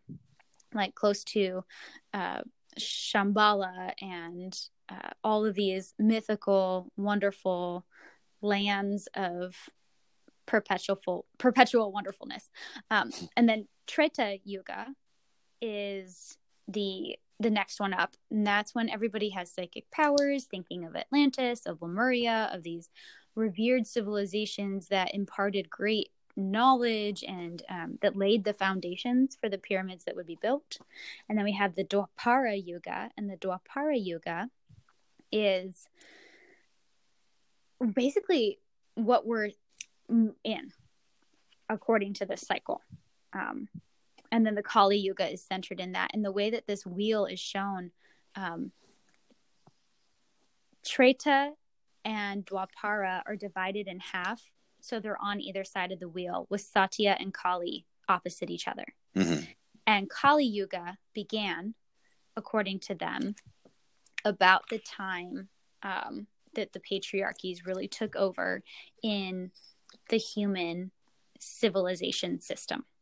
So once we had like very clear hierarchical, patriarchal, um, kind of king based feudal systems and states where there were many, many, many oppressed people and very, very few powerful, wealthy people. Um, that's when the Kali Yuga began. It was the time of the, the most darkness on the planet. The least amount of people were enlightened. All of the schools had gone into mystery teachings. They had gone into very close knit, tiny groups of initiates who could not share the secrets. They could not talk about the things we talk about because they would be killed. Because if these secrets got into the hands of the people who were in power, then the whole world would just go to hell because they would use them for ill, for their own gain, and for the detriment of others. And so they had to protect them. They had to go underground. Thoth and Shizaha had to take them out of physical realms and put them into places where um, you wouldn't understand them. Like all of these gods and goddesses had lived on the planet at one point and they had to protect it and they had to take it away. And uh, when humanity was ready, they would start imparting the truths again. And Kali Yuga lasted until, according to this mathematical structure that they figured out, um, and according to Graham too in his book, and that's what made me go look for this other book, was uh, about 1700 AD by our reckoning, which means that when the Age of Enlightenment started, we stepped into the Dwapara Yuga. And the Dwapara Yuga is the Yuga of energy, of electricity, of technology. And that's what happened at that time. That's when um, people started valuing science mm-hmm. over um, mysteries. Yeah. yeah. And uh, when they actually discovered the outer planets using telescopes, when they actually figured out how to harness electricity in order to use it for power when they started to tap into the industrial age. And it's still not great. It's going to take a while to get out of it and into Treta. I don't think it will happen in our lifetime. So, is do they does it move backwards the way that the precession of the equinox does, or is it because Kali is winter, correct? Uh, yes, it's it's the darkest time. So it's right like I said, the descending cycle and ascending cycle. So Treta and Dwapara are divided in half. Like their right. cycles aren't grouped together. So right. it's not like you have a constant um, group of four that you're cycling through. You have, um, it's not like Satya is next to Kali. Right. It goes Satya, Treta, Dwapara, Kali, Kali, Dwapara, Treta, Satya. Right. And back around again. So um, it's the idea that we're basically moving into spring it's very uh, Game of Thrones. Like it's going so far out into into winter, and then it has to technically go back through autumn before it can go through spring again. Right. Yeah. Right. Yeah. Um, like spring and summer are like uh, at the top, and then autumn is on either side of winter. Jeez. Yeah, and the and the complete Yuga revolution is four million three hundred and twenty thousand. No, four four million three hundred and twenty thousand years yeah. And what's weird is like when you start looking at some of the Yuga numbers that are really huge like this, they match up with the Mayan long count. Oh, really? Well, it makes sense. All of this information was spread across the world at one point. And the Mayans were some of the most uh, aware of it in their earliest days because they were handed it by an earlier group. Um, and I mean, Graham makes a million things about that, and other people make other arguments about why they were able to do it. I think that um, as a people, they were ready to receive the knowledge, um, but they weren't the ones who invented it. And right. the Egyptians, as we know them in Egyptology, which Graham is like uh, to that, they also were handed the knowledge and they were keepers of the knowledge. They weren't the creators of the knowledge. And um, I think a lot of people have to really come to terms with what that means because we revere certain civilizations as having figured it out, but they then we're like, well, why were they so effed up? Why did they marry their sisters and brothers? and it's because they were the humans interpreting what was being handed to them. They weren't the originators. And the originators are the ones that we now call gods. So it's like they got the instruction manual, but they didn't really have the game. They're trying yeah. to, yeah. I, I think some of them got the game, but they didn't get the instruction. and like it, all the pieces were spread all over the planet hmm after Yeah. the deluge. And that's that's Babel, right? The whole idea of like language has to be split up so that we can't talk to each other. hmm Which I mean, we're all just split up right now. Period. Hmm. So, and a lot of people are. um I mean, a- and this is the the reason that I think most people are looking at some of these bigger cycles. Is once we discovered Pluto, it was the 1930s, and in the 1930s, a lot of change was happening, and a lot of things were happening faster than anybody had ever seen them happen before. The science race was massive. Einstein was alive and well and doing insane mathematical calculations and quantum stuff. And um, there were, for the first time, astrologers were aware of Pluto's movements in a way that um, changed how they saw history, right? Because now they could go back in an ephemeris and see, like, oh, Pluto was here at this point. Pluto was here when when the United States and the the people of France uh, threw over their governments. Right.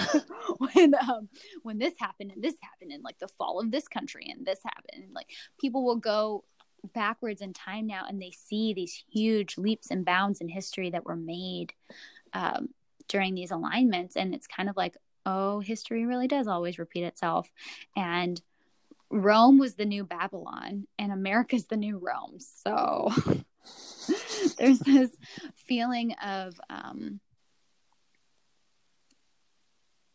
of as we clear our personal karma, we can start to clear the collective karma because there's finally enough of us aware of it that something can be done about it. But Right. it's taken this long for us to see the pattern because it takes that long for a civilization to repeat the pattern. And on that note, Hope you're not listening to this before you go to bed. well, I, I know I am. Oh my gosh, yeah. There's this I just I I I want everybody to remember. I I feel like people are waking up on their own. It's not my job to wake people up. I want to wake people up. I want to shake them and be like, "Stop sleeping. Stop being a sheep."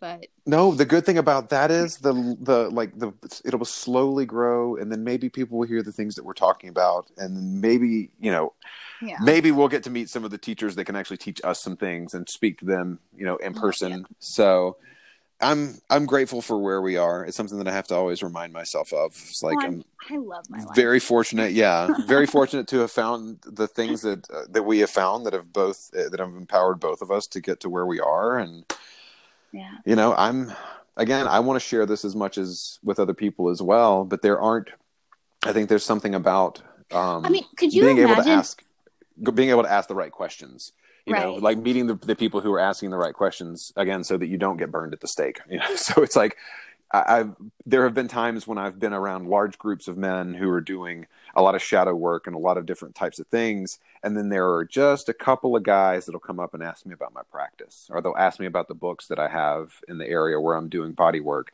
and it's like Mhm. those are the guys who I really want to sit down and have a conversation with because it's not a passing thing. It's like, oh, this might be something that is going to to shift you and trigger you into the next stage in your spiritual evolution.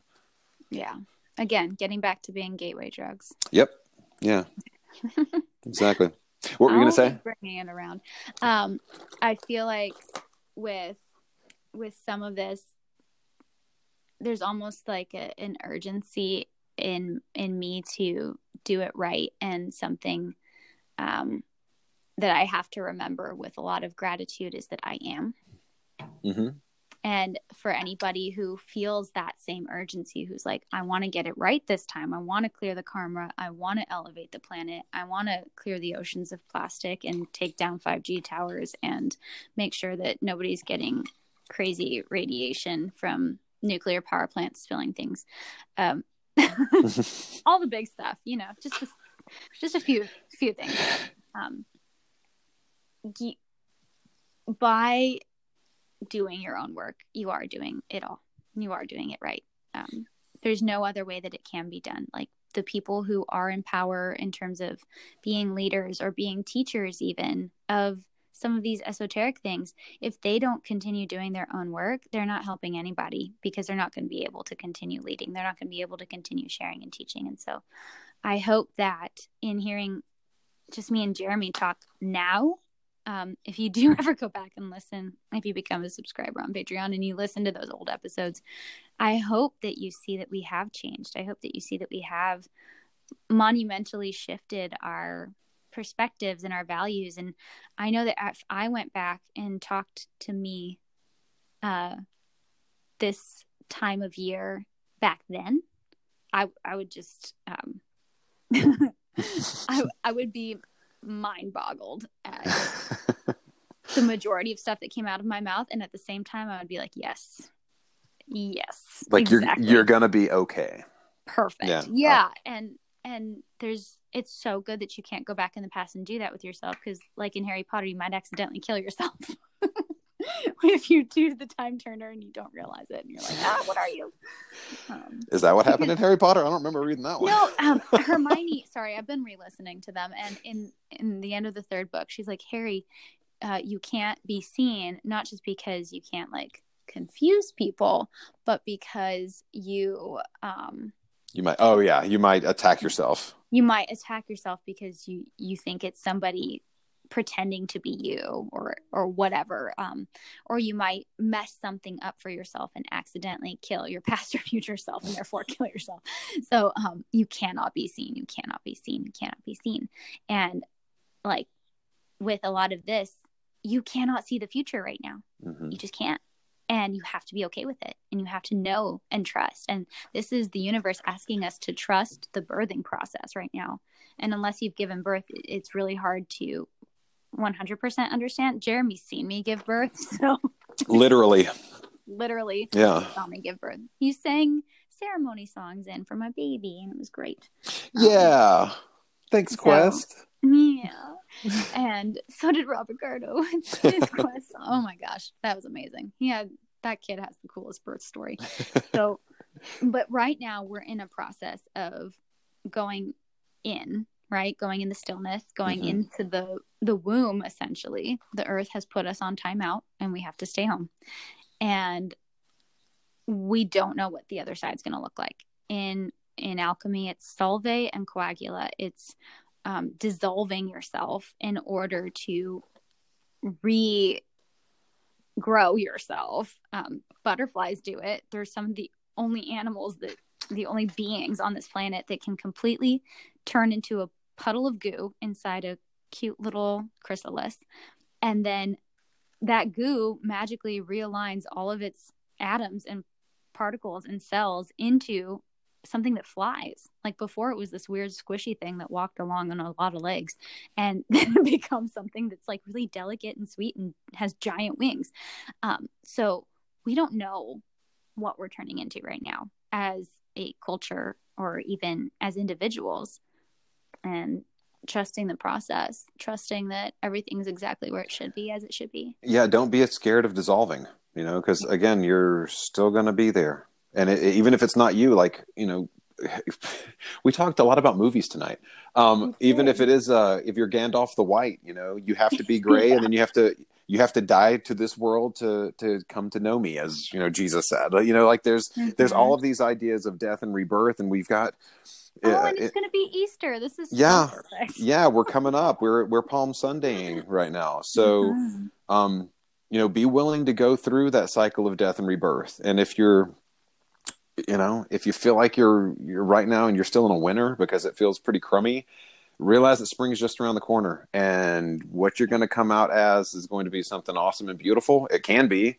I mean, you can also just kind of hang at your house and continue to watch Netflix. Again, like I said, I'm not gonna I'm not gonna question or shame anybody's process, but you know, um, believe that. Watch one episode of Gilmore Girls today. I well, yeah, I've been I've been trying to stay away from Netflix uh, I have uh, I've been listening to a lot of podcasts and audiobooks as of recently, which yeah still can also I'm able to multitask, but there's still you know there's something about I don't remember who it was. I think David Goggins said uh, you know if you if you run while you're listening to music, it's cheating. You know, because it's like you're not really you're not you're again not processing. You're putting something into your head to distract you as opposed to really being completely there. But um, yeah, like we, again, we started this uh, originally with talking about like how to motivate yourself when you're in this situation, and I I yeah, think how that do you motivate yourself away from Netflix? yeah, well, and this is part of it. You know, like be will, be willing to question and be willing to put yourself in an uncomfortable situation, whether that means you know finally cleaning that room in your house that has been collecting junk, or if it's sending out those emails that you've been ignoring, or if it's you know what you know whatever it is, whatever it is that spend a little time in discomfort, spend a little time in comfort. Like realize that you don't have to be in any of those places forever. You know, there's Right. there has been a lot of there's been a lot of Kali energy around the house as of recently. And again, it's uh, that there have been almost every time I have either gotten a new Kali book or uh, I have she has come back around where she's kind of like thinks there's going to be some time we're going to spend together. Something has broken. So I um I was leaving uh with the yoga studio that I used to have one of my private practices in uh, last year and uh, I was like, you know what, I'm going to get. The, she they had a, a book on uh, the the hundred names of Kali, and uh, so I like sent a Venmo to the owner, and I was like, I'm to take this book with me. Picked the book up, literally stood up to walk out, and I dropped my oil bottle and broke the handle. It was an oil bottle that I had like it's it's one for like actual oil in your kitchen, and I used it for massage oil, and I was like, that's Kali for you.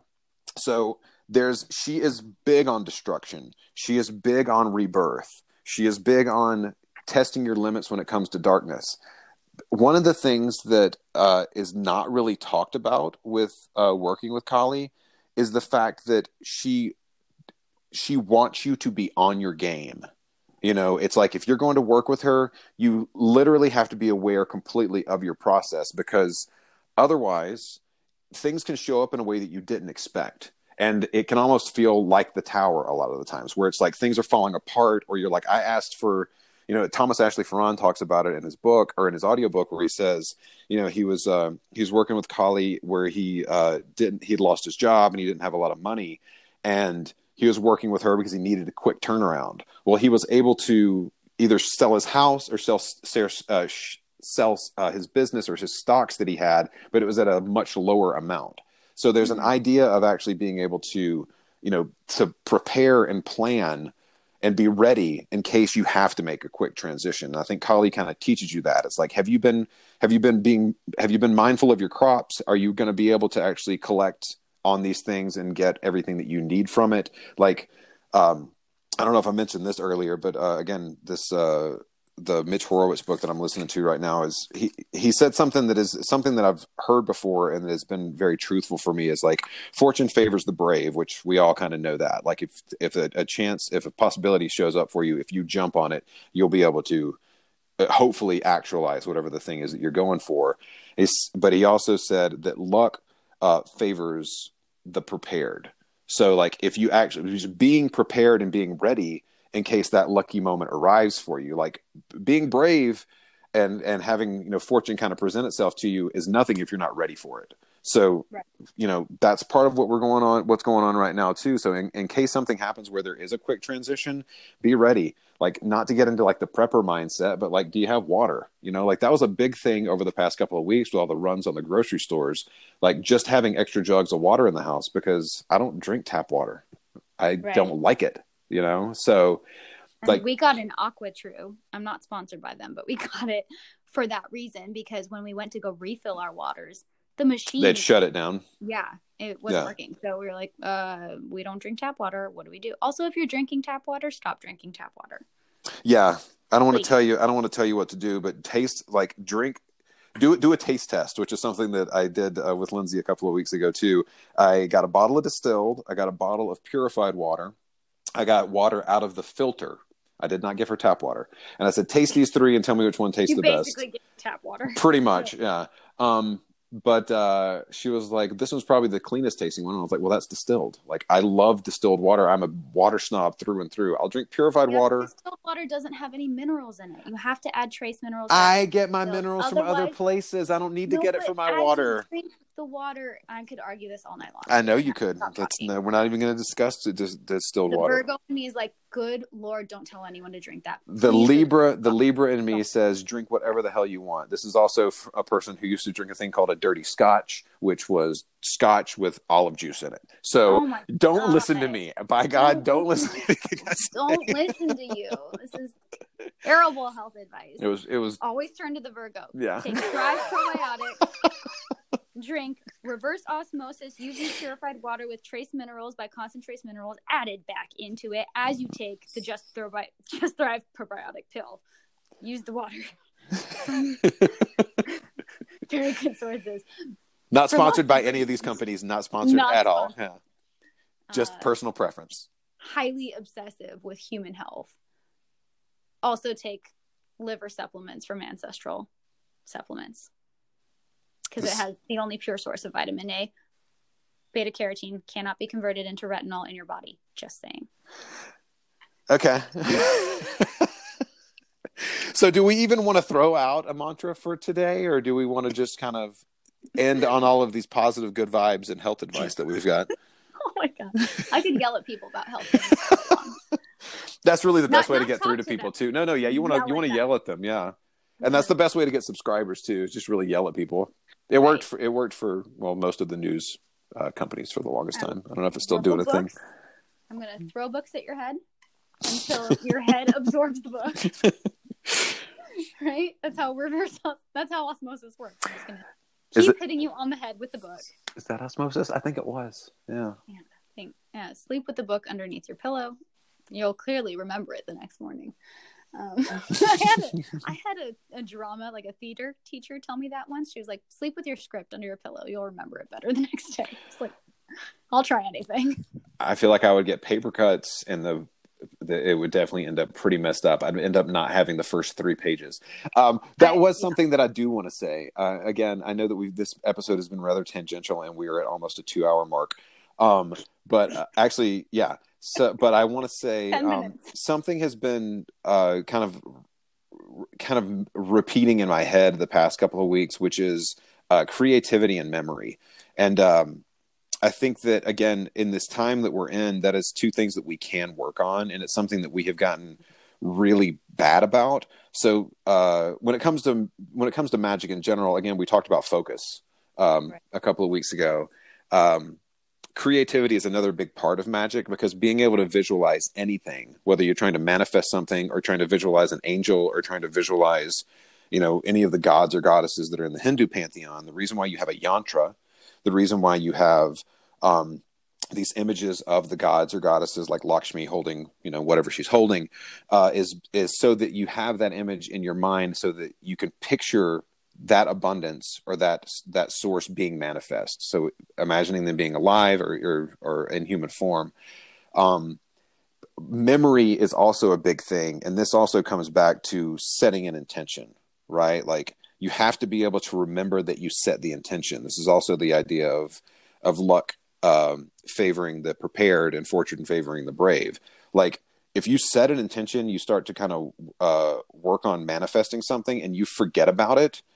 When the thing presents itself to you, you may have forgotten completely that you had put that out there in the universe. You know, and you we it's really important to do that. So being able to visualize the thing, I think we've talked about this before too, like not necessarily uh, obsessing over it, but being able to at least picture it at least daily. Um, and then being able to remember the fact that you're picturing that and that it's something you're setting your goals for. Like you also said, um, we're not a great society when it comes to delayed gratification. And that is something that we really should get better at because there is a long there's a long game that's being played in our lives in general when it comes to planning. Um, my mom mentioned the other day, um, my partner and I are um, going to be moving out of our house in a couple of months, and she was like, uh, I was talking about rent, and she was like, "Why don't you buy a house?" And I really, for the first time in my adult life, I was actually like, I actually could buy a house. Again, it's not something that I've ever wanted to do. It just doesn't seem feasible. Um, but I was like, that is actually something that I could do. My and my mom is a is a woman who has been kind of manifesting her entire life honestly. Like she got married at a very young age. She had my brother at a young age. She has owned you know every house that she's lived in since she was like 18 years old. Um, she's whenever she's needed a new car it's always been a used car that she's bought but she's you know able to to kind of take care of that. She's also a taurus. She's got that earth sign thing in her oh, to be able to kind of plan ahead and to uh, set those types of intentions. And um, again that's one of those it's it's a lesson that i keep coming back to in my life of like being able to to not feel um bound by being grounded you know like not feeling like it, it closes off the possibilities of, That's the air sign. I know. Well i've got cap rising again. Like i feel like i'm finally getting to the point where i'm starting to respect the capricorn side of my life of wanting to to set some some longer term goals you know? Which, i mean i i love that. We can can we can talk forever. Um and that's totally another podcast that your rising sign right. is what you're rising towards. Mm-hmm. like that's the the goal of your soul uh essence is your sun sign is the personality you come in with and your rising sign is what you're you're usually exhibiting as a child because your childlike self is way more in touch with your soul. And then the more that your personality develops then the further away you move from that and you have to move back towards it in your lifetime. Um, but then you have to be able to remember what it is right? So memory and concentration is there mm-hmm. a mantra beyond uh, Saraswati last week or the om aim shrim klim sa sachi ekam brahma mantras for memory see now we didn't prep for that we didn't. Um, I'm but let me see. Let me take a look at some of the things that I have here and see if I can find something. Um, what would you like to talk about while I'm searching for that? Um, the the idea of staying quiet, not only in the sense of of being still within the house, of not going out a lot, um, and not as a a way of distancing yourself further by any means, but as a way of holding that power. We were talking about this at the beginning, being able to have a greater capacity to contain more energy within your field in general. And when you go and just talk about all the things you've learned to everyone, you're dissipating it. You're sharing the energy because you don't want to hold it anymore. And it's not that you want to keep secrets, right? You're not you're not trying to like hide anything from anyone, but just being very very mindful about who you're talking to and how, and how you're receiving what they're saying, especially at this time. A lot of people are just talking out of fear, out of missing social interactions that they are they've grown accustomed to and therefore they're they're trying to distract themselves and you because they want uh, misery loves company so they want everybody to be on the same level um, and a lot of times when we are in the state of awakening, in the state of discovery, in the state of seeking, we get really excited to share what we know and we become really good evangelists for witchcraft. Weirdly. So, being in a state of quiet contemplation and quiet meditation. And if you feel like you are really wanting to be seen and heard and and express all of the discoveries you're making and all the synchronicities that are happening. Really pause for a moment before you tell anyone and think, Am I doing this out of um, ego, out of wanting acknowledgement for having come this far? Or am I doing this because I'm trying to save them, playing the hero, again, playing into that victim cycle because then you're seeing them as a victim who needs rescuing by you? Mm-hmm. Or are you sharing it because they're ready, because they've asked you? And really it's only the third one that's the um, go ahead to speak about the things that you're discovering. So like even the stuff in this podcast most human beings on this planet are not ready or at a level to hear it. Um, and that's why i think it's still safe to say some of this stuff because not everyone's going to find it right? If you found this podcast you're ready to hear it. If we say something and you want to turn it off turn it off because then you aren't in a space to hear what we're going to say after right? Yeah. Yeah. If you so, don't like what we're saying now you're definitely not like you're not going to like uh, episode 10 and yeah. but but i will say this kudos to you for listening this far. Right. And it's it, but it's it's also like what are we ready to handle and when and and what do we have to integrate first before we can go further and integrating what we've already spoken about. And I've I've said some things on this podcast that even now I'm thinking back like, oh shoot, should I maybe have not shared that because not everybody's ready to hear it. Not everybody's ready to acknowledge some of the origins of our planet and our human selves and the way that the cycles work. And then I think, no, no, this needs to be uh, shared for a reason because there are people who maybe won't hear it otherwise, but who are ready. And that's that's my hope. That's when we keep coming back to this like gateway drug philosophy. Maybe you don't understand 90% of what I said, but I've said one word that activates a memory within you that makes you go and investigate it further and go and search it out yourself. And maybe you come and seek out me for um like magic and uh specific types of training things or maybe you go seek out jeremy because you like what he said about angels or maybe you come seek out me for something that has to do with um, graham hancock. Maybe go seek out jeremy for something that has to do with mantra. So it's it, both of us working to push you to find the truth for yourself and not take anything that we say at face value i think is very very important. Yeah. And you can tell that something's important to you when you when you really enunciate and I like it oh, when you oh do that. My God, I think that microdose might have been a bit bigger. really? Every single time that I have looked up at my vision board that I have behind my tarot cards, mm-hmm. I have seen something different in this jungle picture, and it is blowing my. I saw two things that looked like they were spying on me, so I carved them out with my athame. Like I literally grabbed my athame off my altar and. What happened? Um, I think there's an actual two-hour limit. I don't know. Oh, we edit it together. All right. Well, if it didn't, then people heard about you carving things out of uh, your. I, I, mean, I can I can edit that out if we want to. Either way, let me tell you this, dude. Okay. Like they looked like robots. They looked like they were spying on me. Like they had cameras, and I was like, I don't remember that being in this part of the picture. yeah. It's gone now. And like as I carved it, the white came through, and it was like this cool light filled space. And then I looked up just now and I totally saw the Virgin Mary. Nice. Like, Don't carve her out. She's cool. I'm not carving her out. There's also like a little uh like something sitting near the edge of the pool. It's very interesting. This picture just keeps evolving. And so I'm just wondering if I've just been staring at it for 2 hours and maybe my eyes are finally seeing things or if uh actually I'm it was a tiny, tiny microdose. I don't understand. Microdose of what? Guess. Um, love. it was um, mushrooms that had been grown in a sound healing room where the the beautiful people who were tending to them were playing sound healing instruments over them as they grew and also poured ayahuasca brew into the soil. This also makes sense as to why we just did a two hour podcast. Yeah. Mm-hmm.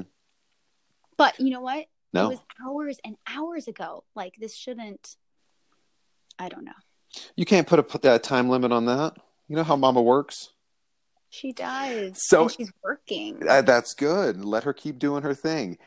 As you had asked me before, if there was a a mantra a for mantra. memory, yeah. Um, it's not necessarily memory, but it is for uh, wisdom. It is a Tibetan mantra for Manjushri, who is associated with Saraswati in uh, mm. Tibetan Buddhism. And it is Om Ara Pat Sa Na D D D. Om Ara Pat Sa Na D D D. Om Patsana Di Di Di.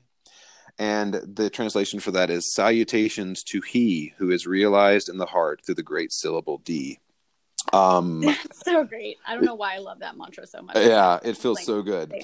Um, so uh, for Tibetan, uh, the Tibetans, uh, this book at least says for them, she uh, talking about Saraswati. Uh, for Tibetans, Saraswati is the spouse and power of the Bodhisattva of wisdom, Manjushri. Holding the sword of discriminating wisdom, he is able to cut through illusion and appearance and arrive at the essential underlying and fundamental truth of anything. So, what up, Manjushri? I love it. Yeah, me too.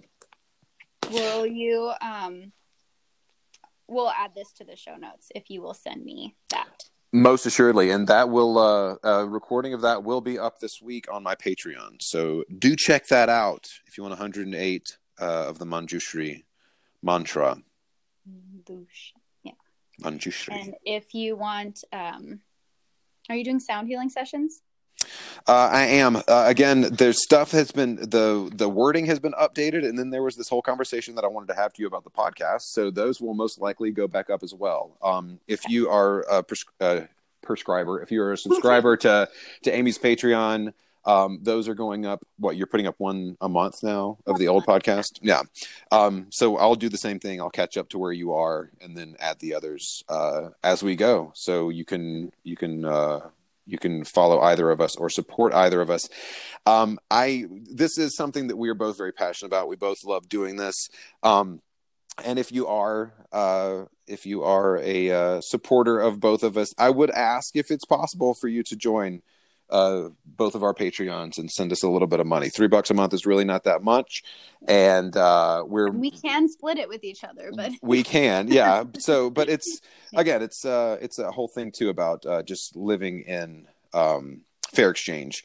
Um and, and i'm again we're going to keep doing this no matter what but it's just i i'm very grateful for the fact that we actually have people listening to this and if that is a possibility i would uh i'd love to put that out there in the, into the universe that abundance does come in.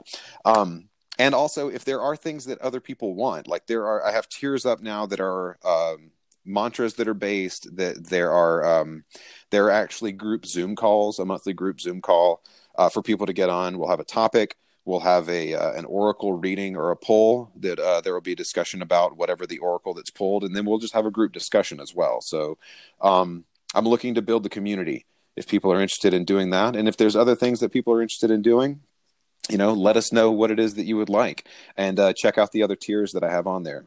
So if you want like one-on-one healing sessions, Jeremy that is that. that is also a part of it. Yeah the um the highest tier is uh literally a monthly session with me. Once all of uh once all this quarantine stuff is done um if you would like to uh to have a monthly one-on-one in person with me if you are in boulder or if you are in denver then that can happen uh otherwise we can do a either a sound healing a conversation um a, a energy session uh via zoom or via another Do you platform do? I do do cranial sacral. So yeah, there's a lot of different energy. There's a lot of different energy work options that we can do if people are interested. And you, uh, it's a, a really big discount actually for what you would be getting um, by doing it over the internet, if that is what people are down for. So Yeah. And Yeah. I'm doing astrology and Akashic and tarot and one on one coaching. Um, I call it mentoring because technically in the coaching program that I did, what I do is not perfect coaching because I offer too many uh, suggestions. I don't force you to come up with all of them yourself the way you should in coaching. Um, so I, I call it spiritual mentorship. Um, and I am going to be launching a um, basically a school for covens, being in a space of um, wanting to share my knowledge with more people and not everybody um, being able to do the one-on-ones with me for various reasons. I wanted to make something that was a little bit more affordable. And so on the patreon there's still space for um, i believe it's 11 because it's a limit.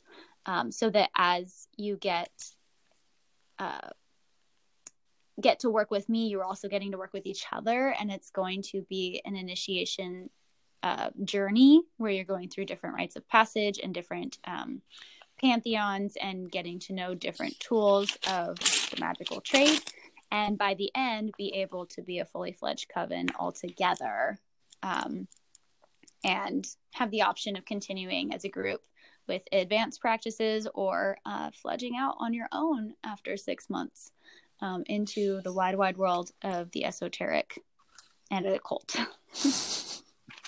and being a solo practitioner is pretty fun, I will say. It is, but it's also nice. Like you're built, you you just said you wanted to build a community. it's true, but this I have been a solo practitioner this entire time. so yeah, even when we were living in the same house, we did stuff in different rooms. yeah, seriously. so weird. Um, but yeah, I think there's there's so many options um, to find teachers right now online because of all that's going on. Please take advantage of it, even if it's not me and Jer.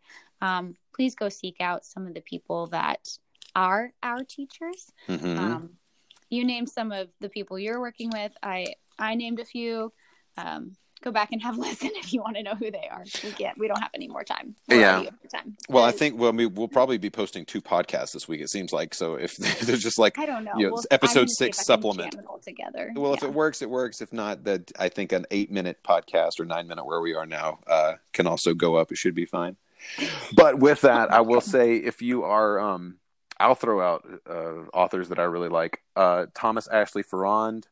He Mhm. has quite a few books. He unfortunately passed away um, about 20 years ago, but a fantastic teacher. He has audiobooks. Um, um, uh, Israel Regardie is a fantastic author if you are looking to get into uh, ceremonial magic or if you're looking to get into more of a um, Western esotericism uh, slant. The Tree of Life, an illustrated study of uh, study in magic, is a great primer. It's a great way to start. Something that's easily digestible and it's not too thick that you're going to be daunted by it.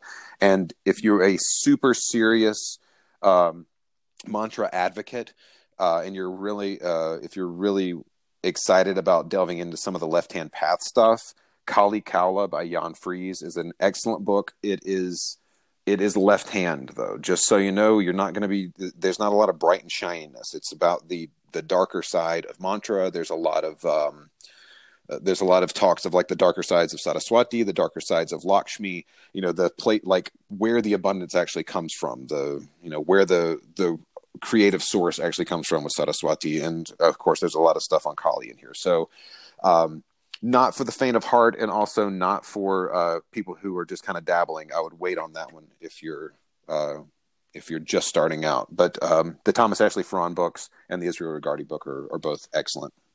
Yeah, and all of Graham Hancock's books from um, Fingerprints of the Gods, Underworld, Magicians of the Gods, America Before, Supernatural. Um, they're all such phenomenal sources of information that should trigger memories from past lives, if nothing else, um, Mm-hmm. as well as connect the dots on a lot of things. If you are interested in like the way esoteric, uh, look up Edgar Cayce himself and get. Uh, there's there's one that I have. Uh, it's blue. I forget what it's called exactly. I think it's the Edgar Cayce Companion, um, and read some of the channelings that came through him. Look up the the Corpus Hermeticum. A lot of times you'll find the Kybalion a little easier, but um, the Corpus Hermeticum is the original, and it's Hermes Trismegistus, Hermes the thrice great, and he is Thoth, uh, the Egyptian god, come back into uh, Hermes form and imparting his wisdom, and that's where alchemy is based. So if you hear me talking about that, that is fantastic. Um, Astrology for the Soul by Jan Spiller is great for um, North Node stuff and for uh, just figuring out some of the lesser known parts of your astrological chart when it comes to um, how North Node operates. And uh, Yoni Shakti is great for the Maha Vidyas. We've talked about them before. We've talked about a couple of very specifically like Kali and Kamalatmika or Kamala as she's sometimes known. Um, Yoni Shakti by Uma Dinsmore Tuli is something I always recommend for everybody who's doing uh, yoga practices. And um, as far as uh, any of the other books, there's a link on my bio that takes you to the Amazon shop where I put them all up because there are way too many to list. But the biggest, uh, the newest one that I'm really loving right now is called Existential Kink by Carolyn Elliott. And it's um, a really phenomenal practice of integrating all of you. And she makes it super funny because she's a very intelligent and well spoken woman who has a PhD in English. Hey, hey. She figured out a way to make money with an PhD in English. she she's got a seven figure salary and a new baby, and I mean, if that's not enough motivation to read what she's written, then I don't know what to tell you. um, yeah, there's, I, and all honestly, always will say go back to Spiral Dance if you haven't read Spiral Dance. go read Spiral Dance if you're interested in witchcraft. It it will only help you. Um, and the same with drawing down the moon. If you've if you don't know the history of goddess religions and the rise of new age religions and paganism within the modern era um, it's really really really helpful to kind of put everything into context of what was happening when and why. Um, it's a little bit dense drawing down the moon is but it's so worth it. And um, as far as like my personal teachers uh, someone that I've worked with a lot, Theo. Um, his written name is Gede Parma, and he has books on ecstatic witchcraft. And uh, it's one's called By Land, Sky, and Sea, and then the second one's Ecstatic Witchcraft. And then he also just finished one on the Iron Pentacle and on Elements of Magic with Jane Meredith, who's another amazing, amazing witch and woman I've worked with. And so, um, yeah, those are. yeah, just a couple. Just and i I'll I'll throw out Sir John Woodroffe. Uh, he went by the name Arthur Avalon when he wrote his books, but he was one of the biggest, um, one of the biggest names who brought um, a lot of Hindu uh, sacred text to the Western world in the uh, late 1800s, early 1900s. So any of his books too, like they're going to be a little bit denser because they were written 120 years ago, and uh, people they had better vocabulary. They had exactly they had a, a, more dense vocabulary. So, but um, I was going to say too, you can find a lot of stuff. Um, like you said on Kindle, actually in bookstores, but there is a wealth of esoteric knowledge that is out there on the internet. Be mindful of the content that you're looking at. Make sure that the uh, the books are actually the books that are written by the authors and that you're not just pulling stuff off of random websites. Like you can literally look up a PDF of mantras or PDF of whatever. Like, you know, Google's an amazing thing. Try to use DuckDuckGo or something that doesn't track you, but like you can use, you know, you can use these search engines just like a library catalog and find some really incredible stuff and find stuff that speaks to you without having to spend thousands of dollars on books. Um, because a lot of these authors have passed away and knowledge is free you know, you don't necessarily have to send a bunch of money to a, a publishing house to um, to gain access to all of this information. But if you can't, also, it can't. I, I, don't trust the internet, and I really don't recommend anybody looking at the internet for stuff yeah. when it comes to this. Never do anything with the internet. well, no, I mean when when it comes to magic, when it comes to magical practice, anybody can publish anything online. Well, um, I know that's what I'm saying. Like if you, but if you're, you know, whether it's uh, Israel Regardie or any of the people who have actually have put their was their life's work putting this stuff out there. You can't. I, I, definitely say you know put money into the pockets of the authors and of the artists who are putting this stuff out. But you can oh, find yes, yeah, yeah, yeah. But you can find you can, you have access to this stuff. Libraries actually still carry it. You know, so like yeah. Well, that's the other thing too. Is if if you um all you have to do is sign up for a library membership, and you you would be able to get a lot of these things online. Right. Um, so yeah. Yeah. All right. Well, I think that's a good place to stop now that we've given everybody a, a 40 Out book reading two list. Two hours and 45 minutes, dude. There's no way. I don't We're... know. I'm, I'm amazed. If anybody's listening this far, oh my God, please turn it off. Turn it off. Yeah, go to sleep. go do something else. Produ- I hope that you were doing something productive while you're listening to us ramble. But this episode, I think, needed to happen because we were feeling a lot of the vibes of um, change is good change needs to happen and we changed a lot since we first recorded but we also haven't because now we're tanging, tang- Ex- tangenting. tangenting yeah. Tangenting. well okay. keep strong. Uh, you go to sleep. We'll talk soon and uh, thanks for listening everybody. Thank you all. Love all you so much. Love you too. Bye, bye.